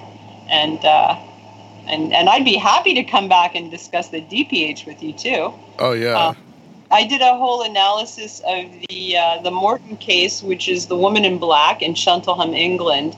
And, uh, again, taking the, the, the route of, of parapsychology and looking at the witness, and then putting her in her social context, some interesting things emerged for me from that, as opposed to just thinking it's a, a woman in black widow who's haunting a certain location. Um, I came up with some, some interesting stuff. Interesting. So, I yeah. think we will leave that there, Susan, because I think we want to mine that for it, for get you back on. Absolutely. I've enjoyed being uh, talking to you, and, and thank you for having me. Yeah. And where can people contact you, and what's next for you? Um, I Is there a, a book coming out? Have you, do you have any books that are out? I don't have a book that's out. Other Well, Robbie's um, is, is the current one, and I don't know. Do you want me to, to sort of plug that again as yeah, well? Sure. Yeah, U F Os Reframing the Debate, which I have the essay in, and, and I really, I love all the essays. Um, even if I don't agree with all of them necessarily, I think that's the beauty of the, the, the whole book, is that we're, we're coming from all sorts of different kind of perspectives. But uh, my, my current research interests and my work, and the book that I am working on, which is uh, going to be U F Os, Magic, and Synchronicity, or that's basic kind of working title, about some projects and experiments I'm doing. Uh, if people want to read about that, they can contact me at my website, which is Susan Saint Clair, um, all sort of one lowercase dot com. All right. Excellent, Susan. Thank you so much. And uh, stay in the line for us. And uh, guys, we're going to close out this section. Uh, a mythical creature just walked in. I don't know what's going on. But we'll be right we'll be right back on Conspiranormal.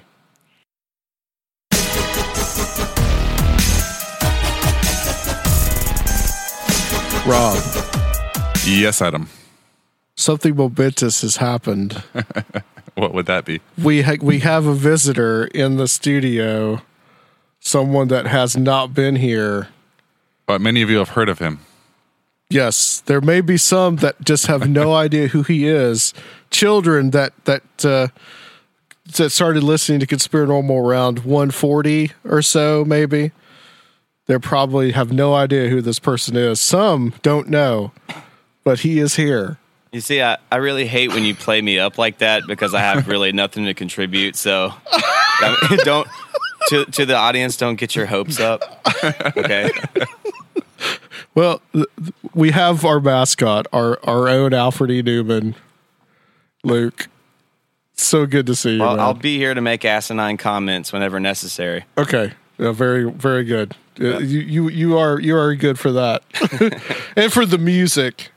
And uh, hopefully, you're working on a punk rock song for us. Yeah. Ho- well, hopefully, the punk rock song won't suck because, uh, yeah, all the rest of it has. No. Well, well, doesn't punk rock suck? Does is it, is it supposed to suck? If it's if it doesn't suck, it's not punk. It's got to be the right kind of suck. Kind of like, kind of like suck a, is a whole spectrum, Adam. Right. Kind of like if like a, du- a dude isn't. is mean to his girlfriend, if he's mean in the right way, like it could be sexy. Anyway, go ahead. Uh, oh, oh, okay. Yeah. Uh, Resume. I'm just going to let that go. Uh, third part of the second part of U F Os Reframing the Debate. I think I said that right. Uh, we have, for the next hour, Red Pill Junkie. Hello. Hello, sir. I just, uh, it, it wasn't that long ago that I was on Where Did the Road Go with you, not not too long ago. Hey, that's right. Um, and a first-time guest to the show, Smiles Lewis, who is also a contributor to the book. Smiles, welcome to Conspiranormal. Howdy, thank you for having me. And Red Pill, welcome back. Yeah, thanks. Thanks for having me back. Uh, I want to get into you guys' um, essays and then just whatever, you know, kind of comes out from there. Um, Red Pill, your essay is almost like the linchpin of this book, man. I mean, it's it it it has pictures, so I think that uh, some people would actually enjoy it because it actually has pictures, but. Uh, It is called Anarchy in the U F O with a big exclamation mark. Mm-hmm. And I kind of want to explore this concept with you, bud. And uh, Smiles, feel free to, you know, chime in whenever you want to as well on this. Um, All right. But uh, this is a very interesting concept about equating U F Os to anarchy. And, of course, there's another essay in the book, M J Banias, talking about U F Os and capitalism. So it's kind of like mm-hmm. that dichotomy that Robbie was talking about in the first part of this show. Uh, that is that's very much a part of this uh, of this essay. But I mean, first of all, um, Red Pill, how did you feel about this book? And Smiles, you know, as well. How did you guys feel about you know being contributors to this to this book? Well, well, I think it's uh, it's an honor, you know, to be. Uh, uh, in league with uh, so many people that I've been fans of for so many years uh, that I consider to be, you know, at the forefront of, uh, to me, the most interesting discourse about uh, ufology. So when Robbie Graham reached reached out to me, I think, uh, I guess in two thousand, uh, end of two thousand fifteen maybe or something like that, and and he asked me if I was interested.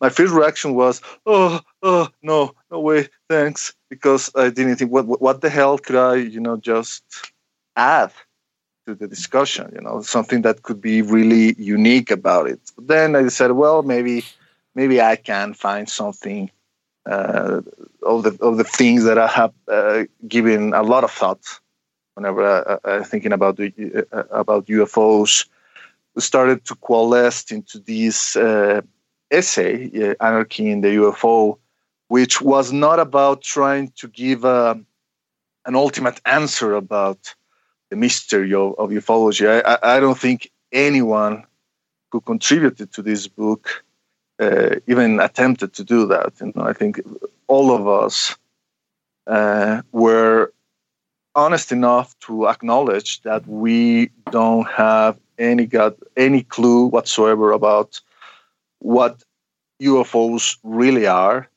they, their their origin, their nature, their intentions, w- what we're trying to uh, say in this uh, in this book. I think it's kind of kind of encapsulated in the title itself, you know.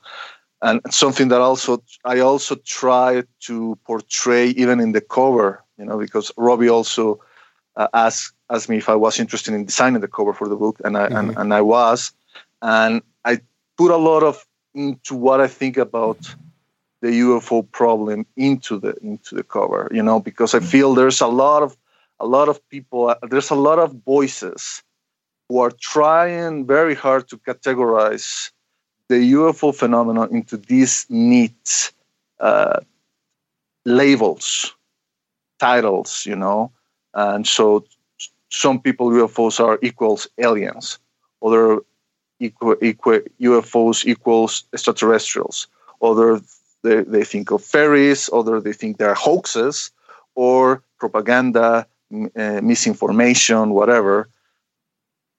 What well, I think that what the people in the in the in the book are trying to say is, you know, let's let's retrace our steps. You know, let's kind of like start from the beginning and acknowledge that, you know, U F Os are still an enigma that is uh, confounding humanity, and, you know, maybe trying to fit this big ass round peg into our squares uh, holes of categories is not the right approach. And well, getting back to my to my essay, uh, what I wanted to to talk about is what I think, what to me is the the some of the things that uh, hint at the behavior of, of of the phenomenon, and it's that it's a very tricksterish behavior, you know, yep. very something that is very against the norms, against the conventions of the status quo, and also, and very importantly, against our expectations at expectations at how the phenomenon should behave, because the phenomenon is always like, uh, like staying like two steps ahead of us. Like, for example, in the nineteen forties or, or beginning of the nineteen fifties, Uh, when the phenomenon had al- already been like established, or people were paying attention of it, and it was still big news in the press, there were these groups who were saying, "Okay, well, yeah, there, there, there's clearly there's something that people are seeing in the skies, but no way they can be seen, you know, close to the ground."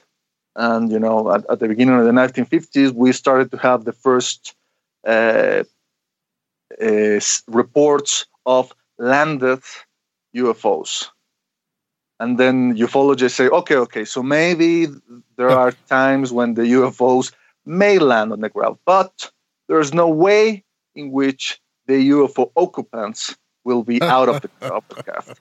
And then you start to have, you know, uh-huh. the first tales of the U F O occupants seen out of the craft, apparently performing some kind of like gathering of samples, you know, like plants or soil material or whatever, and seen by, by, by the witnesses, and after apparently seeing that they were be, being observed, you know, getting back to their, to their craft. And then the ufologists say, well, well, well, okay, so the occupants may leave their craft, but there's no way there will be any interaction with humans. And then is when we start having the the the third close encounters, or, or, or even the abduction cases. So my point is, the phenomenon is always kind of like flipping the bird out of our preconceptions of what the phenomenon is supposed to behave.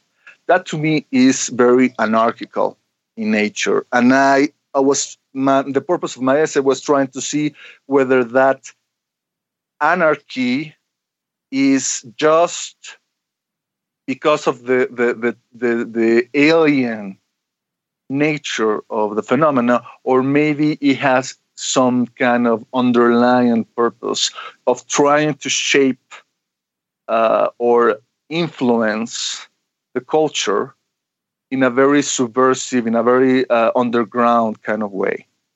Something to do with us, mm-hmm. instead of the other, or how the mm-hmm. other interacts with us. Yeah. Yeah. Um, so th- this kind of, uh, as you describe in the essay, U F Os are a real challenge to like scientific rationalism. Yeah. I mean, uh, I cite uh, Terence McKenna in my in my essay. There is a there's a YouTube clip in which Terence is speaking in some U F O conference. I think it was in San Francisco. Maybe it was in nineteen eighty-seven. I'm not sure. I know that Whitley Strieber was there because he mentioned mentions him. I also know that Jacques Vallée was also there because he also mentions him in his presentation. But it was, uh, to me, it was great because it, it was like uh, Terence McKenna saying that to him, the U F O phenomenon was not was signs of an impending invasion or Uh, evidence of some kind of like interplanetary scientist uh, conducting some kind of like scientific survey on our planet. To him, uh, the U F O phenomenon was at the forefront, some kind of like affront to the authority of uh, materialist uh, empirical science. The, the, the same type of empirical science which had being um, so at, uh, at odds with religion, and apparently had won the battle against religion and had become the new religion of our of our of our civilization, the one that managed to you know to beat the Naz- the Nazis, you know, using the the uh, you know the creation of uh, of so many. Uh, This, uh, groundbreaking and maverick new scientific discoveries, and also at the end of the Second World War with the, with the blast of the first atomic wars, atomic weapons. But at the same time, it's the same science that has created such havoc yeah. in our e- ecosystem that we are now uh, literally, you know, I, I don't think anyone will dispute that, at the brink of total, you know, uh, collapse. Total, uh, you know, uh, biological, uh, uh, ecological collapse, and it's kind of like the U F Os is kind of like, uh, and and Terence kind of like equated equated it to uh, a sign of of the way that nature used to be revered in ancient times. It was it used to be revered as the goddess, you know, Mother Gaia. So, and this is something kind of like also links with Esmail's uh, own essay mm-hmm. in, in the book, how if you want to see uh, materialistic science as something very, uh, very male dominant, then the U F O phenomenon in a way is, is tricksterish, like I said, but it's also kind of like a very feminine. You know, it's very coy. It's very subtle, very, you know, not in your face or oblique in the way that uh, that it shows your, shows uh, its its power. And Marchena said, you know, I think this is a way of the goddess or the Mother Gaia to try to show the limits to the power of male dominant science. Right on. Yeah. uh, what's your uh, response to some of that, Smiles?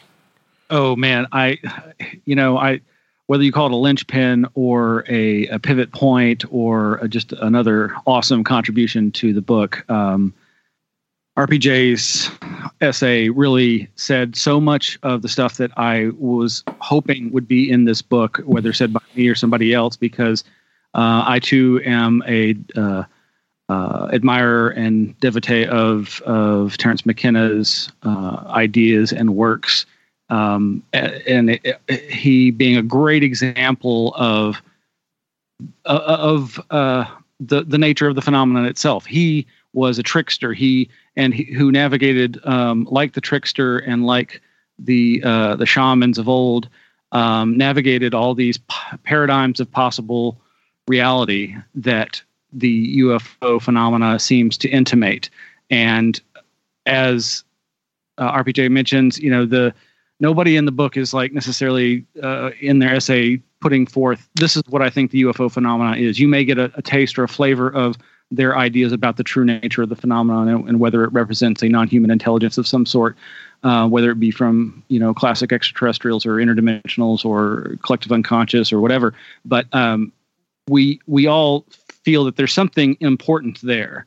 And even the most hardened skeptics in the lineup of contributors, you know, believe that there's import in what, um, especially what uh, R P J is, is focused on, is the effect of the phenomenon, not necessarily what is the phenomena, but what is its effect. You know, that's the one thing that we can uh, observe and and maybe use in a scientific predictive way that isn't like getting the object or the mechanism into a lab and kicking the tires and, and running tests and figuring out how this thing ticks and works and what have you. But at the same time, I think we, we've got a lot of information uh, about the nature of the phenomena to to give us some really good, well-grounded speculative hypotheses. And and McKenna was one who would just rattle them off, and they'd often be contradictory. Uh, and he, you know, he could convince you that any one of those was the truth, but uh, you know, he'd switch tracks and change change his mind and tell you something else. And um, science fiction writers um, like Streber and like Philip K. Dick uh, are also uh, exemplars of this ability to navigate the strange possibilities inherent in interacting with this phenomenon. And whether it's just the intricacies of the human psyche and its seeming psychic abilities, um, grappling with the unknowable aspects of the universe and its mechanisms, or and and or you know, and there's no, it's the excluded middle. Maybe it's both and. Uh, it's mm-hmm. also uh, a mechanism for communication with those other entities. Um, so, I, I I think this book, when when I was approached. Uh, I, I'd already heard about some of the approached uh, writers, both some that didn't end up in, in the final cut and and those that did. And I was um, equally just like, oh my gosh, uh, this is an incredible opportunity. I've got to rise to the occasion here and contribute something that I hope will be significant. And unfortunately, I did not get to write the thing that I wanted to write and ended up adapting uh, two lectures that I'd given over the last several years, but f- refining the focus too.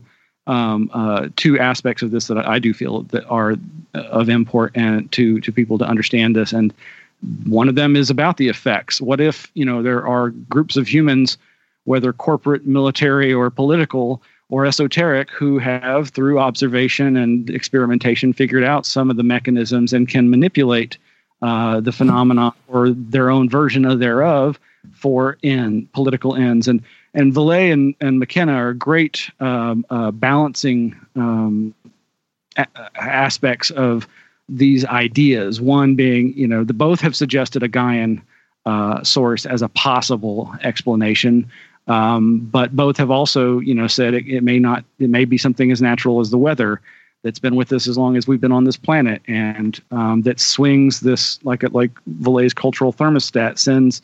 Uh, our cultures and our religions and our institutions uh, back and forth along a spectrum of belief that ranges from total superstitious dark ages uh, kind of thing that, you know, Vallée feared that, you know, the, the if belief went rampant uh, with these phenomena, that the worst kinds of things could occur, including, you know, race war and ethnic cleansing and uh, cult uh, mass suicides uh, and you know, all these things that we've seen, uh, sometimes yeah. often connect to U F Os, and um, but that that they also represent possibly like the steam valve for uh, ten- psychic, psychosocial tensions in the civilizations that they're um, occurring to, and that maybe it's maybe these steam valves are sometimes engineered by the humans who have uh, figured this out now. Uh, again, McKenna, a great foil to that is like, no, no, no, no. There's no conspiracy like that. Things are too complicated for that to be the case. And I like both of them. I think sometimes I look at and I see conspiracy, and other times I'm like, no, I think it's just a weird natural phenomenon that's interacting with us. And we've built these amazing Hall of Mirrors, mansion mythologies. Right. We've put but, things in boxes. Yeah. Yeah. That- uh, And there's just so much in there's so much rich uh, stuff in in um, R P J's uh, essay about the anarchy and the U F O, and um, he goes into some directions I was not expecting anybody in the book to go into uh, beyond the things that I, like I say, was was hoping somebody in there would say, um, whether it be mentioning Robert Anton Wilson, possibly saying "Hail Eris" in response to being at that uh, nineteen eighty-seven. Uh, shamanic approaches to the U F O uh, lecture from the Angels and Archetypes conference that uh, uh, he was citing that McKenna talks about, you know, the and there's been this antipathy between McKenna and Strieber. At least there was at a time, like when they would appear at these conferences, and McKenna would sometimes chide his audience. Is like, well, what I'm talking about is not what that guy is talking about. And it's like, well, actually, guess what? Maybe it is.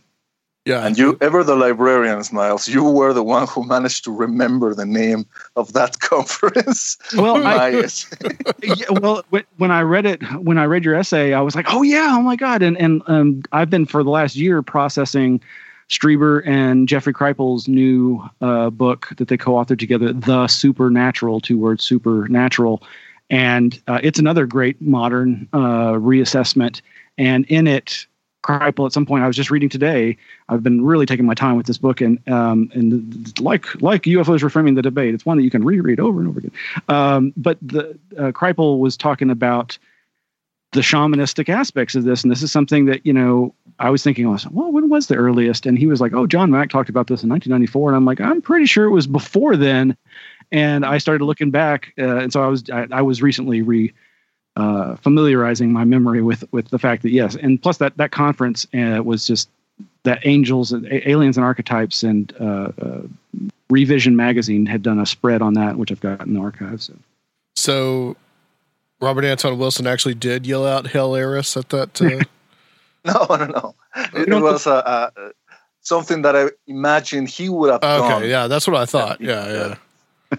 But remember, he was... Uh, uh, Um, Wilson was in contact with apparently both Philip K. Dick and Jacques Vallée during that period of time. Yeah. yeah. Actually earlier, I think. I, I've got a couple of paragraphs uh, from yours, Red Pill, and I've actually got something that, uh, and a couple of uh, sections from yours to read, Smiles. Uh, so the first one that I want to read um, from yours, Red Pill, is... where you talk about, uh, well, you got a nice little picture of the smiling man down here. But, uh, for there are cases which even the people open to the possibility of an alien presence in our world find deeply unsettling. The attack suffered by the victims of Spring Hill Jack in the nineteenth century, the mad gasser of Mattoon of the nineteen thirties, the panicked teenagers pursued by Mothman in the nineteen sixties, and even the odd encounter that Woodrow Derenberger had with an enigmatic individual who identified himself with the nonsensical name of Indrid Cold, an innocuous human-looking being unable unable to assuage Derenberger's understandable fear despite flashing him a large smile. Here we find yet another powerful right-brain symbol in the form of the grinning man archetype, which made its first literary appearance in Victor Hugo's The Man Who Laughs and eventually morphed into the modern icon of Batman's The Joker. So I want to talk about some of these motifs that you discuss in your essay, like the Mad Gasser or the uh, the Joker. The Joker is a symbol of chaos, basically, and a symbol yeah. of anarchy. Yeah. So, you know, uh, although, uh, uh, although I remember that in the in the first movie, in the first uh, uh, movie from Christopher Nolan's Batman trilogy, you remember how uh, the Batman presents himself to uh, uh, this girl who was uh, uh, like uh, the, the girl that was his uh, long lost friend, you know, from childhood. And he calls himself so, someone who rattles the cage. Rattling the cage is very, you know, anarchical. You mm-hmm. know, in, in, in a very in in in in in, a, in an interesting way, the Joker and the Batman are the same. They are like battling the system from, from the underground. You know, they are they are not part of the status quo. They are they are fighting the status quo for their own uh, ends, you know, the Batman in order to, in his uh, point of view, to to install order, you know, order in a city that is going corrupt. And that's where I think that anarchy can be seen as a force of good when it's battling a system that is suffering from stagnation. Or you can see it as something that is, you know, chaotic, which is something that is trying to des- destabilize, you know, a, a, a system that is in order. which will be, you know, like the, the, the, the nature of the Joker. So in a way, it's kind of like the same energy applied on different instances in order to to to reach uh, different different goals. And I find that very, very interesting. And, and I didn't think about that while I was writing the essay, but for some reason, you know, afterwards, uh, I started to think about that. Right. Yeah, it's it's it's interesting how, yeah, that that there you go, the whole idea of the trickster, mm-hmm. you know, and the these different figures, you know, it's because I've I've had the discussion with Micah about the man who laughs and how that eventually became the Joker. So this is a very mm-hmm. old motif, a very old archetype. Um, and you also talk about, you know, V for Vendetta, the character yep. in that as well, that cool little picture that you have that I want to use as the uh, picture for this episode with, okay. uh, you know, the alien taking off the V for Vendetta mask, you know, the mm-hmm. well, the, the Guy Fawkes mask, you know. Mm-hmm. Um, but, but something going into that, and there's a paragraph later on in the later on in the essay.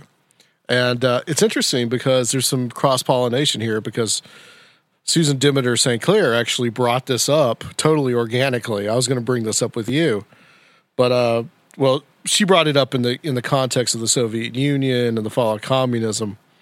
But I thought this was interesting.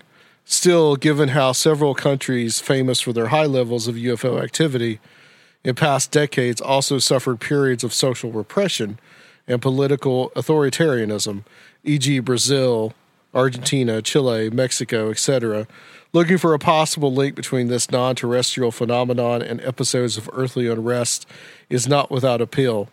Of course, if a statistical and reliable link were to be corroborated, and we eschew the simplistic interpretation of U F Os as psychological delusions induced by mass hysteria, we'd still be left with the insurmountable task of finding an explanation for the activity, not unlike the metaphorical chicken and egg conundrum.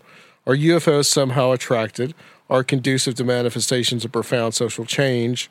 Or is the phenomenon directly or indirectly responsible for such events? Which is going to go into something I want to read from your essay, Smiles, um, what Red Pill says there. So there's some more cross-pollination. But uh, I... when you pointed this out, I was like, yes, that's absolutely right. Brazil and Mexico, for instance, are big U F O flap areas, and mm-hmm. but they've all experienced a ton of authoritarianism throughout the years. So it's almost like, is is this a manifestation of desires, almost uh, a manifestation of that trickster element? Yeah, I mean, uh, Brazil um, was run by a military junta for for many, many decades. It was, I think it was until the nineteen seventies, possibly, when they started to gradually move toward uh, democracy, yeah. right? And interesting because uh, it's in the, ni- well, we have the cases from the nineteen fifties, right? Antonio Vilas Boas, who is uh, forced against his will, you know, and, and another question about uh, kind of like a symbol of uh, suppression, right? Forced against his will to to breathe, to mate with this what seemed to be like a hybrid uh, human alien female entity. Uh, and then in the nineteen seventies, we have the the famous uh, Colares cases, uh, when when people were being uh, attacked by these kind of like refrigerator-sized objects that were sh- uh, shooting beams at them, and they were like app- apparently like for in a way that is uh, incomprehensible to modern science, draining blood from them, and that's why they were st- they will they were called the chupas, you know, chupa in in, in Portuguese and, and also in Spanish means suck. Mm-hmm. So there were these these like uh, alien vampires, you know, that were running amok in this in this region. Large and, blood-sucking and, refrigerators. Yeah, imagine that. And, and the military junta had no no choice but to go there, you know, to try to see what's going on. And and the, the, they uh, came to the conclusion that indeed something uh, inex- uh, unexplained what's going on. They're, they're man- they managed to gather a lot of material, and there was this uh, uh, uh, m- uh, military, uh, I think he was a, I don't know, a captain at what time, who then went uh, later when he retired, went on the record and said, yeah, I mean, the phenomenon is, was real, and, and, and it appeared before us while we were investigating, and we didn't know what it was. It wasn't something mundane. And and I also talked about one of my favorite uh, U F O cases of all time, which is the Voronezh case yeah. that was happening in Russia just as the Iron Wall was falling down. You know, and and and it's uh, so confounding. Uh, uh, I. I didn't mention this on the, on the essay, but one of the things that fascinates me about that case is not just the fact that this uh, uh, nine-foot-tall uh, giant cyclops, you know, were beaming uh, uh, and, and and and rendering children invisible, and, and you know, and, and doing all all sorts of you know chaos in, in, in these uh, Russian parks, but also that the witnesses claimed. Excuse me, that they saw a symbol that in ufological annals, it is equated with the U M O case. And the U M O case is uh, largely considered to be a fraud, to be a hoax perpetrated uh, during the nineteen sixties and seventies, main, largely in Spain and France, also in, I think in Argentina, even in, in other parts of Latin America. But most most uh, ufologists consider the U M O, U M O, U M O case to be a big hoax. And yet, mm-hmm. you see, in this case, which for all it, I think everybody thinks it's genuine. I mean, most ufologists think that the Voronezh case is genuine, but here you have, in a genuine case, a symbol that is a, a part of a U F O deception. So that to me is uh, more of an example of the tricksterish and self-negating nature of the of the U F O phenomenon, which I think is one of the reasons why science has such a big problem in trying to to get a grip of, of it. You know, it's ju- it's not just a question of saying, okay, well, maybe, yeah, maybe beings from another planet, despite all our assumptions, have managed to reach our planet and find our insignificant little planet, this third rock, third rock from the sun. So it's so interesting that it, it, it it's it's worth their while to come here. But the way that they behave themselves, it's it's it's just something that is probably the reason why they'll never manage to to accept it. At least not, you know, astronomers like Neil deGrasse Tyson, but maybe. Yeah. Parapsychologists or people like Dean Radin and Robert Sheldrake, those are the people who will manage to, I think, cast a new path, a new direction, not only to understand the U F O phenomenon, but also to open up a new branch of physics, which probably will become the, the main branch of physics in the twenty-first and twenty-second century. Yeah, it's like they come here from light years away just to come do incredibly stupid, weird things. Yeah, just to give pancakes to to. to yes, farmers. That's the second time that's come up tonight. Love that cake. Yeah, that's one of the best for sure. That mm-hmm. Just give it to some farmer who doesn't know what, what's going on. Like, well, they gave me some pancakes and uh, they kept jug of water. They taste like crap, and, they, and they took off. Um, well, well that, and that's something that. Uh, uh, Red Pill talks about in his essay is that it's uh, these high strangeness cases aren't really outliers. It's like the phenomenon itself at its truest f- core is all about liminality and outlying data, string, right. High strangeness. Yeah. Mm-hmm. Mm-hmm. And I know I made the point before, and I made this point also with uh, you and uh, Soraya and uh, Ren the other night, Red Pill, about the mundanity of the, also some of the, like how, just how mundane some of these things are.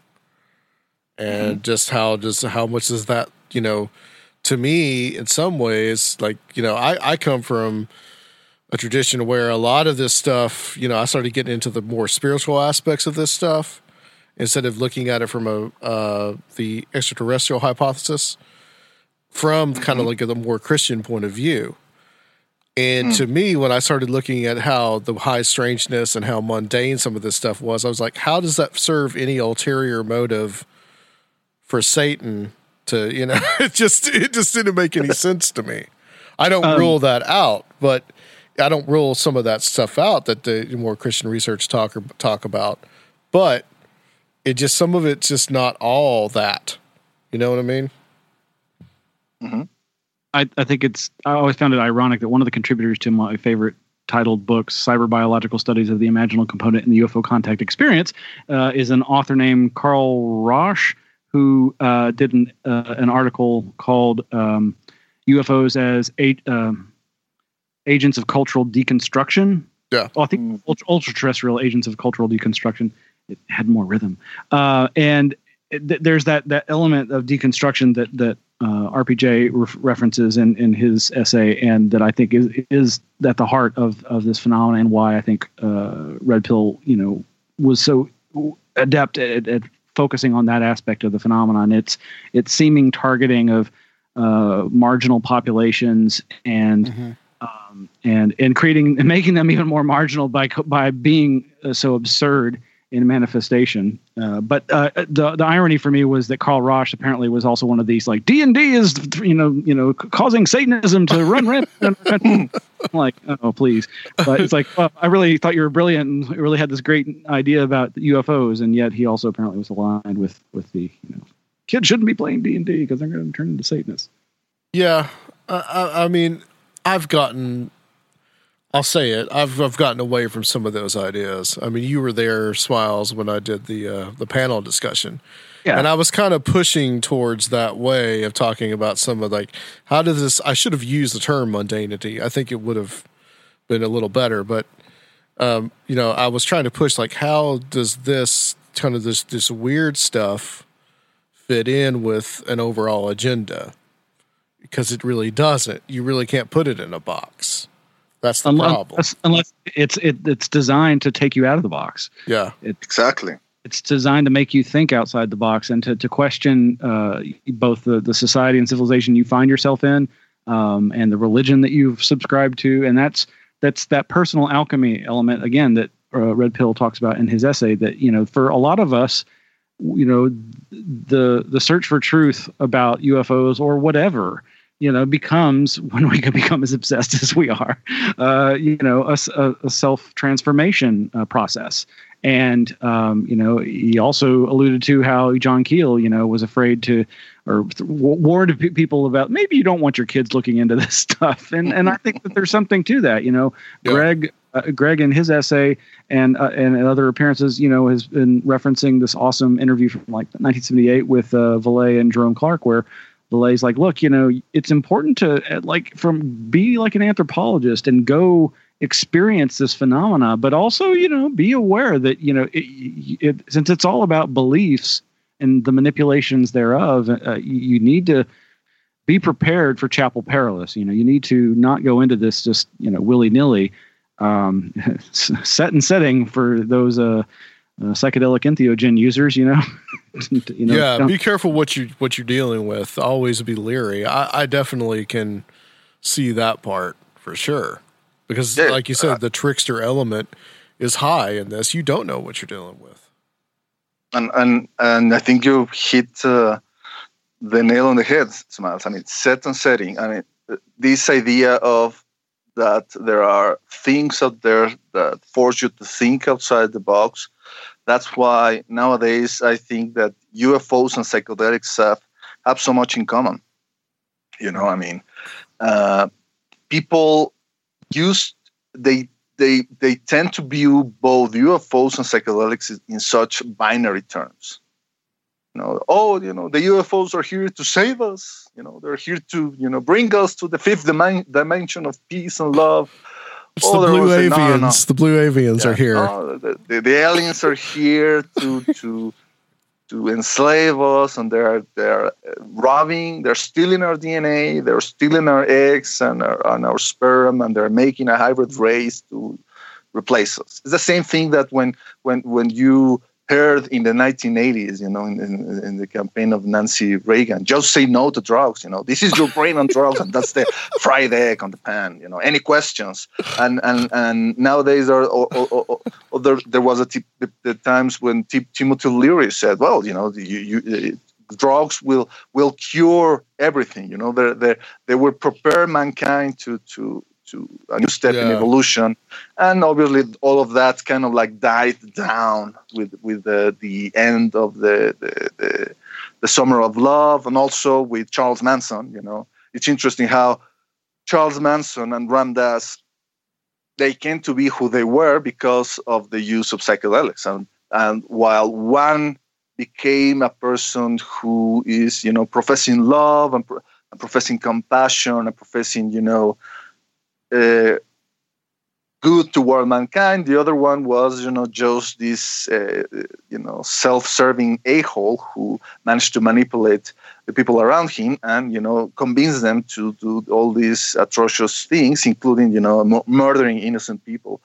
It's the same compound, different result. And that's why I feel it's the same with U F Os. I, I feel that, like Smile say, I'm questioning where what's the proper set and setting for a U F O experience.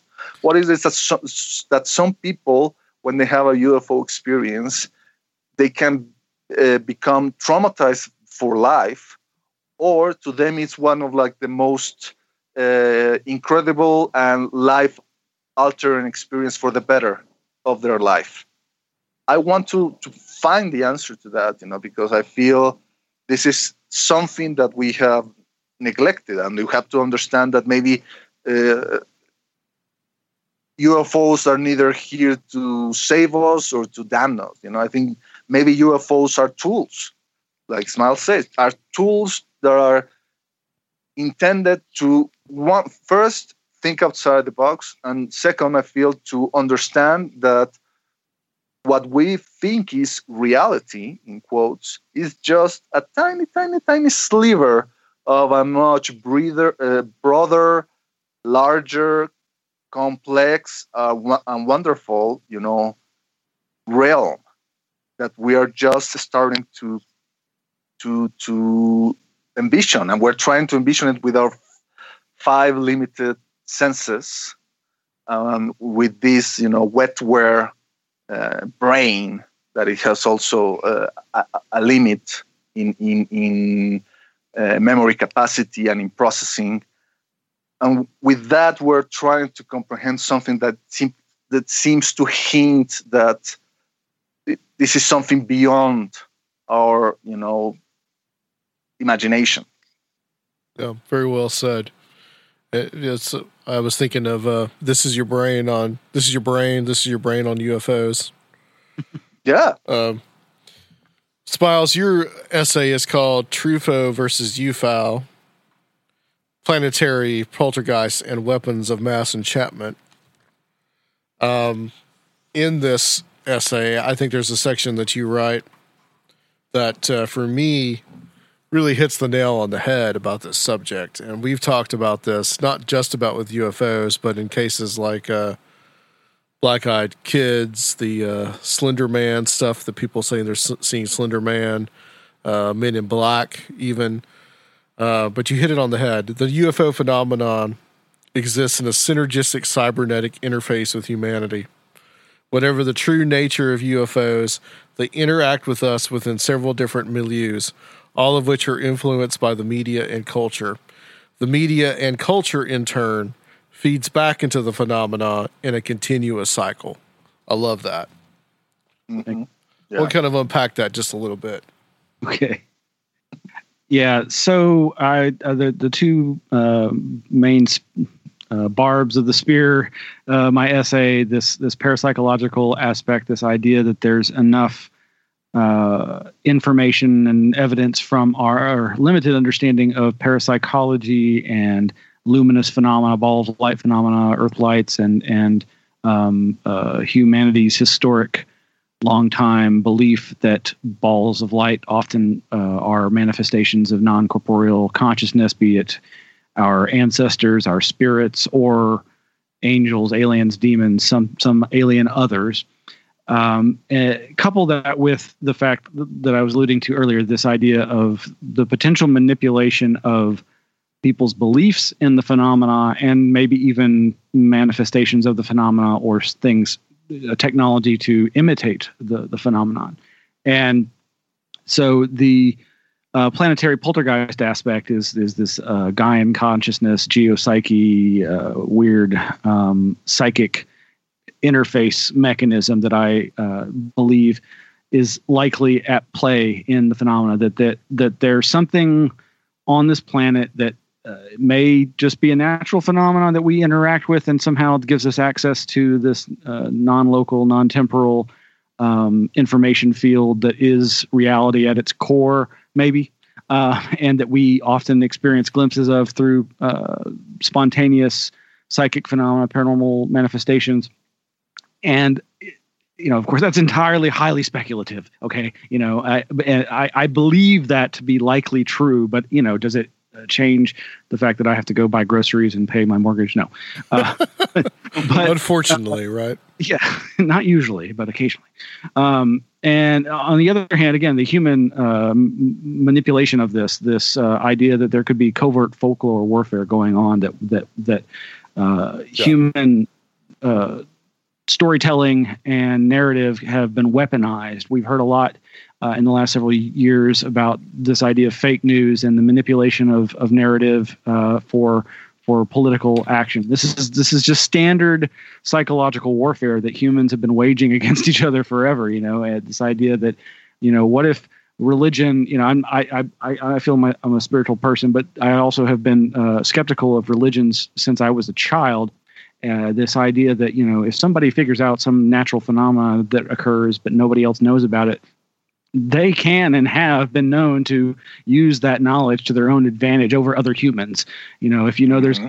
clips, you can scare the bejesus out of, you know, the the, the locals who don't understand uh, the you know what's going on, that there's a natural uh, phenomena at work, and it can seem awfully scary. And if you can spook the natives, you can uh, manipulate their beliefs and, more importantly, their actions. And that's, it's at that level, these beliefs that we operate on, these myths that we believe in that influence our day-to-day lives and uh, can influence a person's, uh, uh, who they vote for, for instance.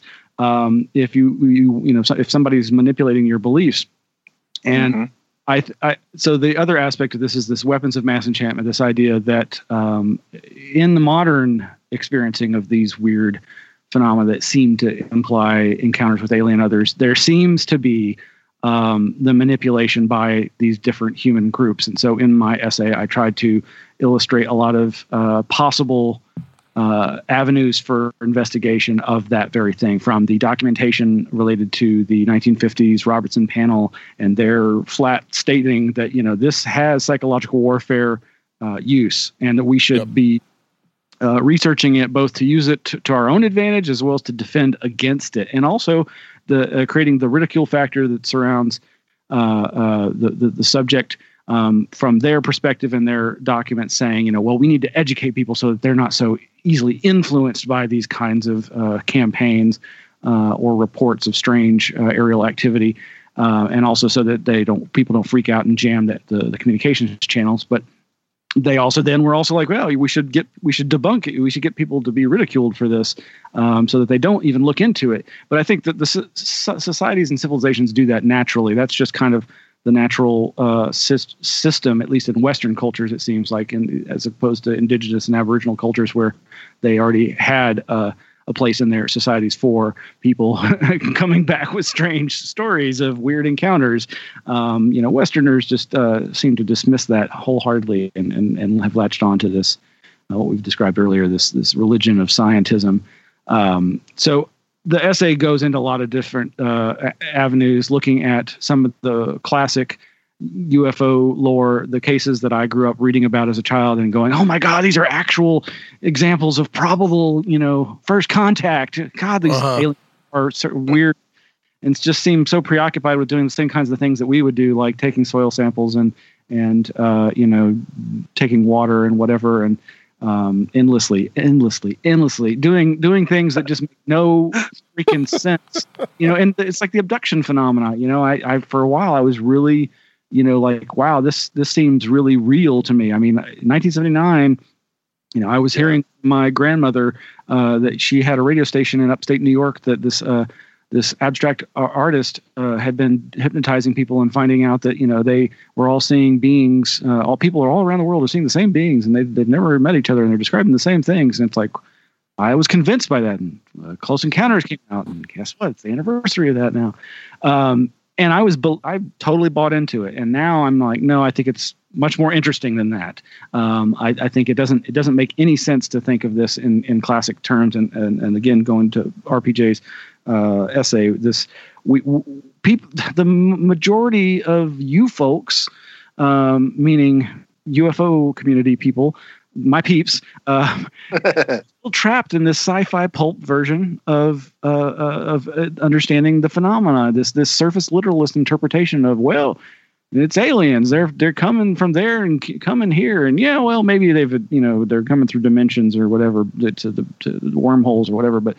It's, they're still like, you know, classic spaceship faring entities, whereas I think that there's something much more weird going on here. Uh, oh, but that's, yeah. cover, that's perfect cover for it. Much more weird and much more profound than that, I think.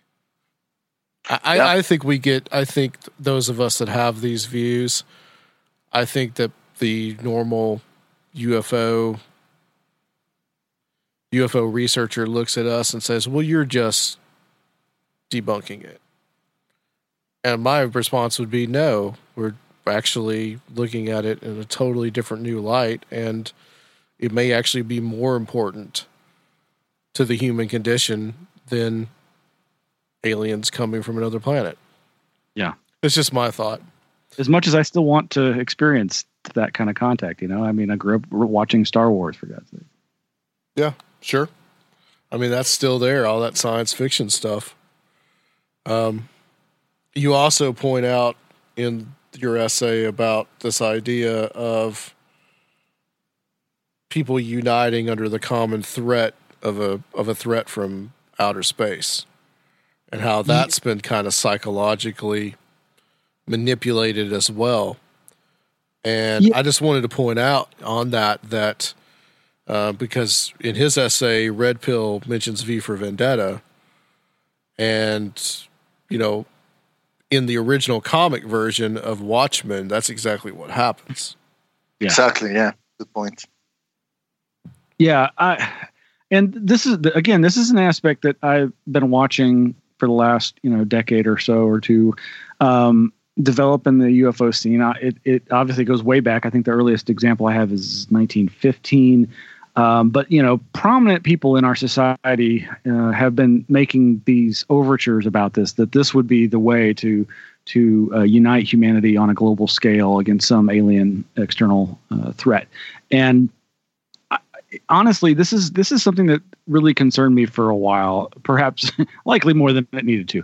But um, it, it just it seems like a theme that's been there. And and again, Jacques Vallée, somebody who I've uh, long respected, you know, in nineteen seventy-nine, one of his most important books, Messengers of Deception, talked Hell about yeah. the then recently de- declassified documents that talked about uh, the Martian conspiracy, the the uh, allies, uh, the American and British allies uh, secret group, the L C S, London Controlling Section, that apparently the Brits called the Martians, probably because they were such weird cats. Um, you know, these were magicians and and and disinfo guys and people uh, trying to think outside the box and how to deceive their Axis opponents. And this idea that maybe, you know, they after they'd set up all these uh, amazingly powerful engines of deception that helped us win the war against the Nazis and the Axis powers, that, uh, well, you know, how do we prevent another great conflagration uh, from happening, and wouldn't you know would would that external threat be the way to go? And there seems to be this theme through the high echelons of the elites that run this planet that that this might be the way to do it. And whether or not, you know, the phenomenon, whatever it is, represents U F Os, it again looks like There's been humans uh, capitalizing on this. And at the end of the essay, you know, I, I, I lament that we don't really have any true hard and fast evidence that there's been any kind of program like this. We've heard rumors for a long time about Project Bluebeam and this idea yeah. that there's these programs to do these things. And we've got tons of evidence that they these kinds of, again, scaring the, the, the natives, spooking the natives type, type of scenarios, that have, have been proposed, including like to destabilize Cuba, you know, to foment a coup there, um, yeah. uh, have been put forth. And we know of some that have been actually done, but such a large scale operation, uh, as I once said to Stanton Friedman, don't the Illuminati have paper shredders? Um, not, you know, you, this is all off books kind of stuff. So, you know, you can't really easily prove it. But again, the, the, there seem to be these tells there uh, from the, the elites that this has been talked about. And even um, uh, Carol Rosen, who was uh, uh, working with uh, Wernher von Braun, one of those Nazi paperclip scientists that we brought, brought over, you know, has, uh, allegedly, she says, told her that uh, that, that the powers that be were going to, um, you know, re- do a series of escalating threats that, you know, one of which was the, the th- threat of extraterrestrial invasion as a way of uniting humanity. Mm-hmm. And this really seemed likely to me for a while, and um, uh, it's the paranoid side of me, I'm sure, just uh, succumbing to this idea. But um, it felt felt important to me to just, here's all the information in a broad overview so that people can look at it and go, yeah, should, is that something I need to worry about? And even if they're not worried about it, they've at least they've been exposed to it, so they're not going to buy into it. And this gets back to something that McKenna, again, t- one of the uh, uh, scenarios that he spun out uh, was actually kind of similar to, as I alluded to earlier, Vallee's fear that the phenomena in its worst manifestation would swing uh, the pendulum of science and belief back from the science a- uh, end of the spectrum to the belief end and the dark ages. And that uh, McKenna s- speculated at some point that we should we should inoculate ourselves against belief, because what's likely to happen is that there will be some kind of mass sighting on a global scale of undeniable proportions. And that the, imagine, if you will, and this is, I think, several science famous science fiction people have posited this, you know, U F Os appear in our skies, nothing we can do about it. Um, and then people around the planet start believing that they're receiving communications from it, and then the U F Os disappear. And what does humanity do? Probably fall into the deepest, darkest pit of despair that it's ever been to in, uh, been through, because, you know, we will have seen a potential salvation, you know, symbol, and then it's gone. And so McKenna was like warning, look, hey, you need to inoculate yourself against this potential uh, uh, phenomenon, because, you know, it, it could wipe away, you know, uh, what we consider civilization and put us into the very kind of dark age that, that uh, Vallée was alluding to. So, but There's you know, a lot of food for thought there. I'm going to have to process one. Wow. Well, go on with what you're saying.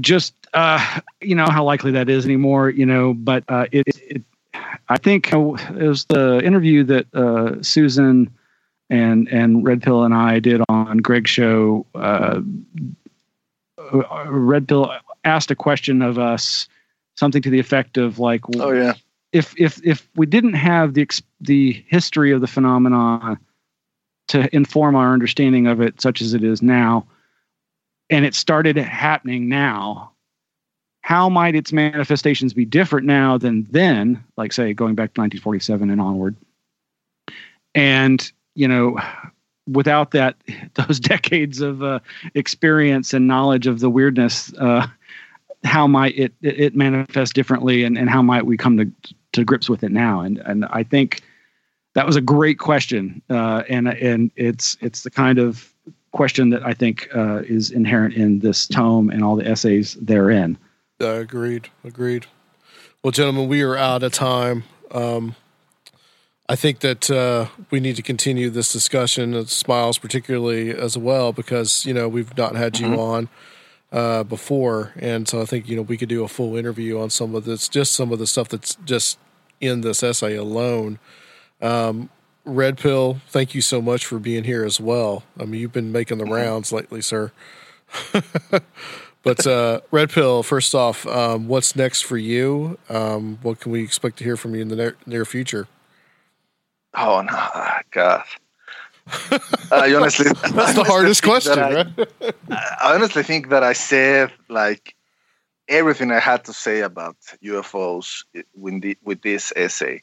Yeah. I don't know if I have anything more interesting to say about it. Maybe I can uh, find, you know, and, and if I do, I'll probably uh, spew it out first, either at the Daily Grail or Mysterious Universe, where I am one of the semi-regular contributors, and also in, on, on my own uh, webpage that I just started uh, this year, called, appropriately enough, absurd by design dot com.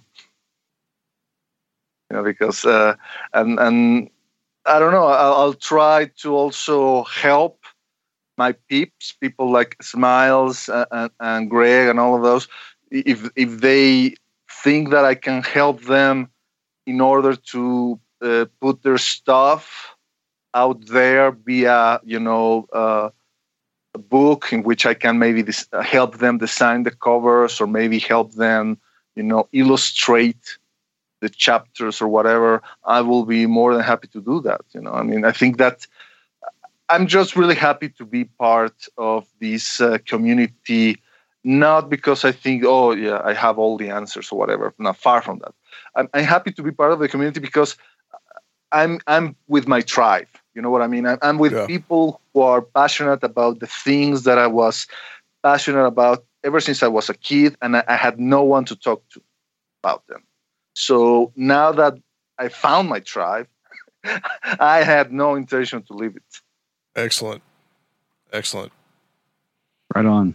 And uh, Smiles uh, you, uh, for you. And uh, actually, we have an announcement to make as well. So, yeah. Uh, so, uh, announcement is that uh, Consider Normal is going to be among the new lineup of shows coming onto the Anomaly Radio Network, the web radio Yay. station. Yay! uh, it's the web radio station that I've been doing since uh, two thousand.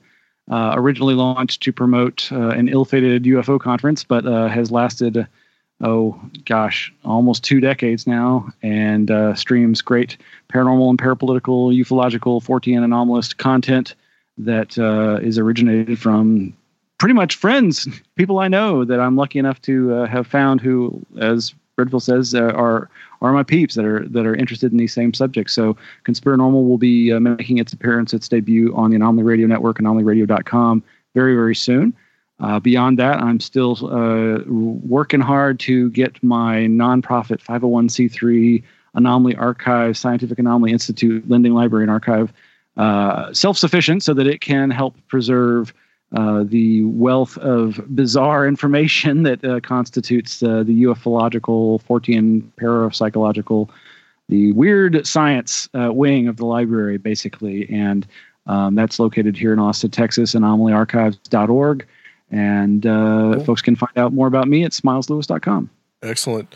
Thank you, gentlemen, so much for being on.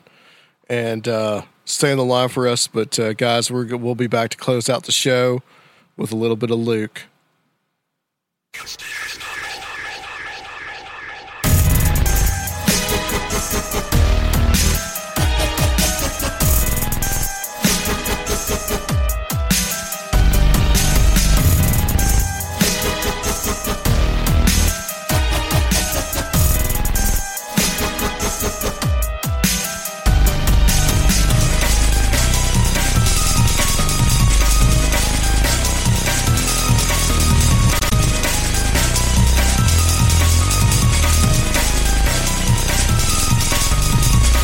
What to talk about, Adam? I mean, why don't you why don't you ask me something, and I'll try to impart we, we, my infinite we, wisdom. We know, we know. Yeah, interview Luke for a minute. So, what uh, what do you think about uh, what do you think about them U F Os, man? Them U F Os. Um, you we had you and I talked about like how I feel about U F Os, man. Uh, stuff, dude. Yeah, and stuff. uh, uh I, I don't know. I, I I don't believe that they're physical crafts, you know, um, coming yeah, into you, our atmosphere, you, landing, et cetera. I think it's more of uh, mental phenomena, you know. You're, you're you're right. You're right. Right there with me, man. Yeah. Yeah. I don't see like I don't see the motivation. for aliens to be coming here over a span of decades. Yeah, that's, God, why would they? Why would mass. they want to come here? Yeah, I mean, that's, I mean, if they're coming here, they come here to either take the planet, which they had done already. Uh, yeah, or they'd come here once, observe everything, be like, all right, now we know everything, and that'd be that. I mean, yeah. They haven't come here and mined the shit out of it and left. Right, right. According like to the New was, Agers, right? That was always the. Uh, yeah, they're that not was here for always, resources. Yeah, you know, you'd you'd think at a certain point. Just it's. I, I'm not going to sit here and say, well, it's all in our heads, but I think there's a definite. It, um, you guys know that. I mean, there's. You know, I believe that there's a definite intelligence behind it. It's just not an intelligence that comes from outer space. It's an intelligence that comes from here, this planet, and it always has been. Yeah, here. I, it, it is strange that you get like a, a repetition of um, the the image of the gray. You know, like the gray aliens, like the the yep. the fact that people share that same um, perception of them is is uh, interesting, and it goes to show that there's some consciousness being shared there. You know, right? Um, so so that that's really like the the thing that the the people who take it like literally that they're physically here has to kind of hinge on is yeah. that you know. There's there's a lot of weird stuff, man. I mean. Uh, And there's a, I, I, I, just to cover this real quick, there is a huge need in some of the more of the nuts and bolts, E T H, to really feel like there's actually something going on because nothing has happened. Like the aliens haven't come, disclosure hasn't happened. And right now it's just like people that believe this stuff. Some of their like some of their research is not good. Case in point, like I guess this guy just wants to believe. But I was listening to another podcast, right? And in World War One, right before we got into it in nineteen seventeen, in nineteen sixteen, and this will all make sense here in a second. I told Rob about this earlier, but in nineteen sixteen there were all these explosions in DuPont plants across the country, mostly on the East Coast. Which we live by one of those, right? Didn't there used it to be could be. Yeah, well, DuPont's up the road, but I don't know if it's that one. I don't well, know if it's... I just want to interject and say they built this place that we are now broadcasting Yeah, from. essentially. yeah, essentially. I, I'm not sure how long that one's been around, but I, it, this this one was... Since the thirties. Since the thirties? Okay, so it was after World War One. But like, so... But these plants were blown up. Well... The Germans actually were sending, we know now, the Germans were actually sending spies over here to blow these plants up.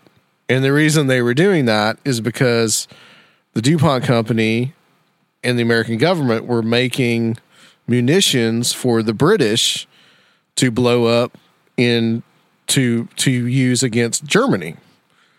So it was a way of decreasing the amount of munitions that were being done. So this was all kind of happening, and it was kind of happening in secret. Nobody was saying this is what it was. Some of the Germans were coming off the, they were coming off boats off the East Coast, and they would come in, blow these plants up, leave. Some of them were here, um, living here and doing it. Well, this guy on this radio show says that this was, because he wrote a book about the real War of the Worlds, so this was real military Um, the military encounters with flying saucers, whatever. This guy's trying to say that this was the aliens that did it because there were supposedly craft seen by the uh, munitions plant. So do you think people are just kind of grabbing at straws because of their yeah. like boredom in the community? Yeah, because or, uh, like like like are are just trying to make a name for themselves or something. Mm-hmm. I'm not going to say who this guy's name is. I'm not going to tell you the name of the radio show. I'll tell you offline. But like it, it was just it was just ridiculous because all I had to do was take my phone out, type in German industrial sabotage in America in World War One, and pulled up all kinds of stuff. And it's like. Easily debunked. What he said was easily debunked and easily found. You know, this is all common. This is, it's not common knowledge, but That's you can find readily it easy. available there's knowledge. A, yeah, right. There's a huge group of listeners though that are here. They're they're feeling like the sensational part of it. You know, like they it, right the, the logical part kind of disappears. It fades away. You know, because the sensationalism like takes over. Yeah, um, well, like, and, and I like do too to a that. certain extent. Like, I love watching the documentaries on Netflix and stuff about just anything bizarre. You're entertained but, by but, them, but I don't become fanatical over it or hold right. it up as like fact. Or that. On the other hand, though, there has been a handful of um, cases with people like trained witness type um, witnesses, you know, like uh, police officers or military and any other trained observer type of uh, people that are are very bizarre that I can't really explain away as not being some sort of physical craft. Sure. That kind of kind of holds me to it's enough to hold me to it. But But I mean I could look at that from a non-E T H point of view just as well. Well, I'm know? saying that there's a handful that are hard for me to, to yeah. explain away as well, non-E T H. There's but. physical markings on the ground. There's the one guy that supposedly um you know, approached a craft in Canada and he got burned. He had this weird burn pattern on his body. Um But, you know, I could easily look at that and say, well, you know, what we've talked about with Walter Bosley before, who we've got coming back on, by the way, soon, you know, about the secret space program and about the breakaway civilization. I mean, these could easily be that um, just as easily as the extraterrestrial hypothesis. And you got to look at it. You just got to look at it, you know, like this is the E T is not the only explanation. Sure. Well, until we know for a fact what it is, there's going to be. Yeah. There's got to be a multitude of the the three things that, that throw a wrench in my belief, though. You know, the crop circles, the frequency of sightings, like so many sightings across the world from all countries. Not you know, it's not just a U S thing; it's all over the place. And then also, yeah. um, also the the loud bangs, you know, heard uh, with a whole town of people, yeah, whole those, cities. Those are bizarre, right? And then radiation spikes in the area too. You know, what could that be? I'm, I guess I'm leaning toward government projects or something, but like that's that's kind of a long shot too, you know. Well, that could be a part of it. Um, breakaway civilization could be a part of it. Um, it could be that you're dealing with a primarily spiritual phenomenon that can leave um, physical traces in the world. Um. I'm pretty radically non-E T H, so like I have to take myself kind of out of this conversation in some ways because I'm so radically I'm, I can't I'm so radically non-E T H that right. I can't I, I can't see, all, all I'm, I'm, I'm not seeing outside not, of it. All I'm saying is just because it's not the only option doesn't mean it's not still an option. Yeah. That's all yeah, I'm saying. Yeah, I, yeah. I'm so I, I non-E T H, it hurts. That needs to be a shirt. Well, that's my problem. I, I'll say this, is that I'm kind of afraid that I'm like so non-E T H, I won't listen to any uh, other people's ideas because I'll just shut them down. Yes. The thing is, though, when you say that the DuPont plants in World War One were destroyed by aliens, when I can easily say, no, it wasn't space aliens, but it was Germans, you got, there's a problem. That doesn't Germans, support man. the E T H argument. Why is it always Germans? Roswell was Germans. DuPont was Germans. Well, it's just the Germans, man. They're causing problems. They did it all throughout the twentieth century, right?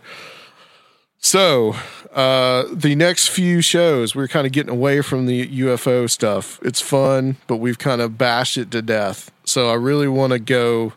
Uh, I've got the next few shows scheduled. So we've got Robert W. Sullivan coming on. We're going to talk about cinema symbolism. I'm also going to try to do a Patreon-only episode with him about Manly P. Hall. Ooh. So kind of getting back into some like a uh, you know secret society stuff. Um, Walter Bosley, who you know has written about U F Os, but we're not going to talk about that. We're going to talk about um, Ambrose Bierce and Destination Carcosa, which anybody has ever watched the first episode, the first series or first season of True Detective would know what that means. And uh, Tom and Jenny are coming on from thirteen o'clock Podcast, and we're going to talk about a lot of weird stuff, too. Nice. So um, kind of going to get away from the U F O stuff for just a little bit. Um, so I think it's time to watch Game of Thrones, guys. Woo! Yeah, it is. So, uh, Luke, I want to thank you for coming on. You're welcome, and, dude. Uh, Thank everybody for listening to Conspiradorble. Conspiradorble.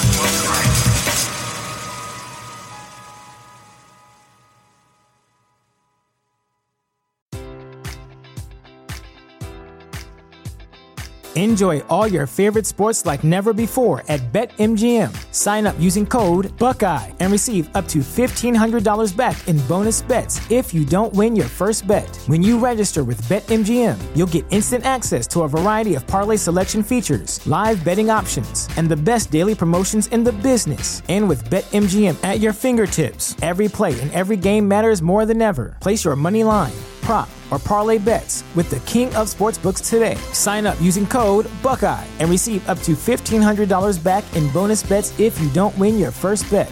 BetMGM and GameSense remind you to play responsibly, twenty-one plus and present in Ohio, subject to eligibility requirements. Rewards are non-withdrawable bonus bets that expire in seven days. Gambling problem? Call one eight hundred gambler in partnership with M G M Northfield Park.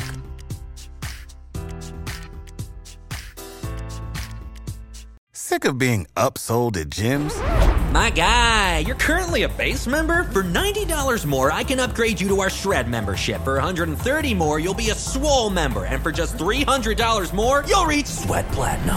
At Planet Fitness, you'll get energy without the upsell. Never pushy, always free fitness training and equipment for every workout. It's fitness that fits your budget.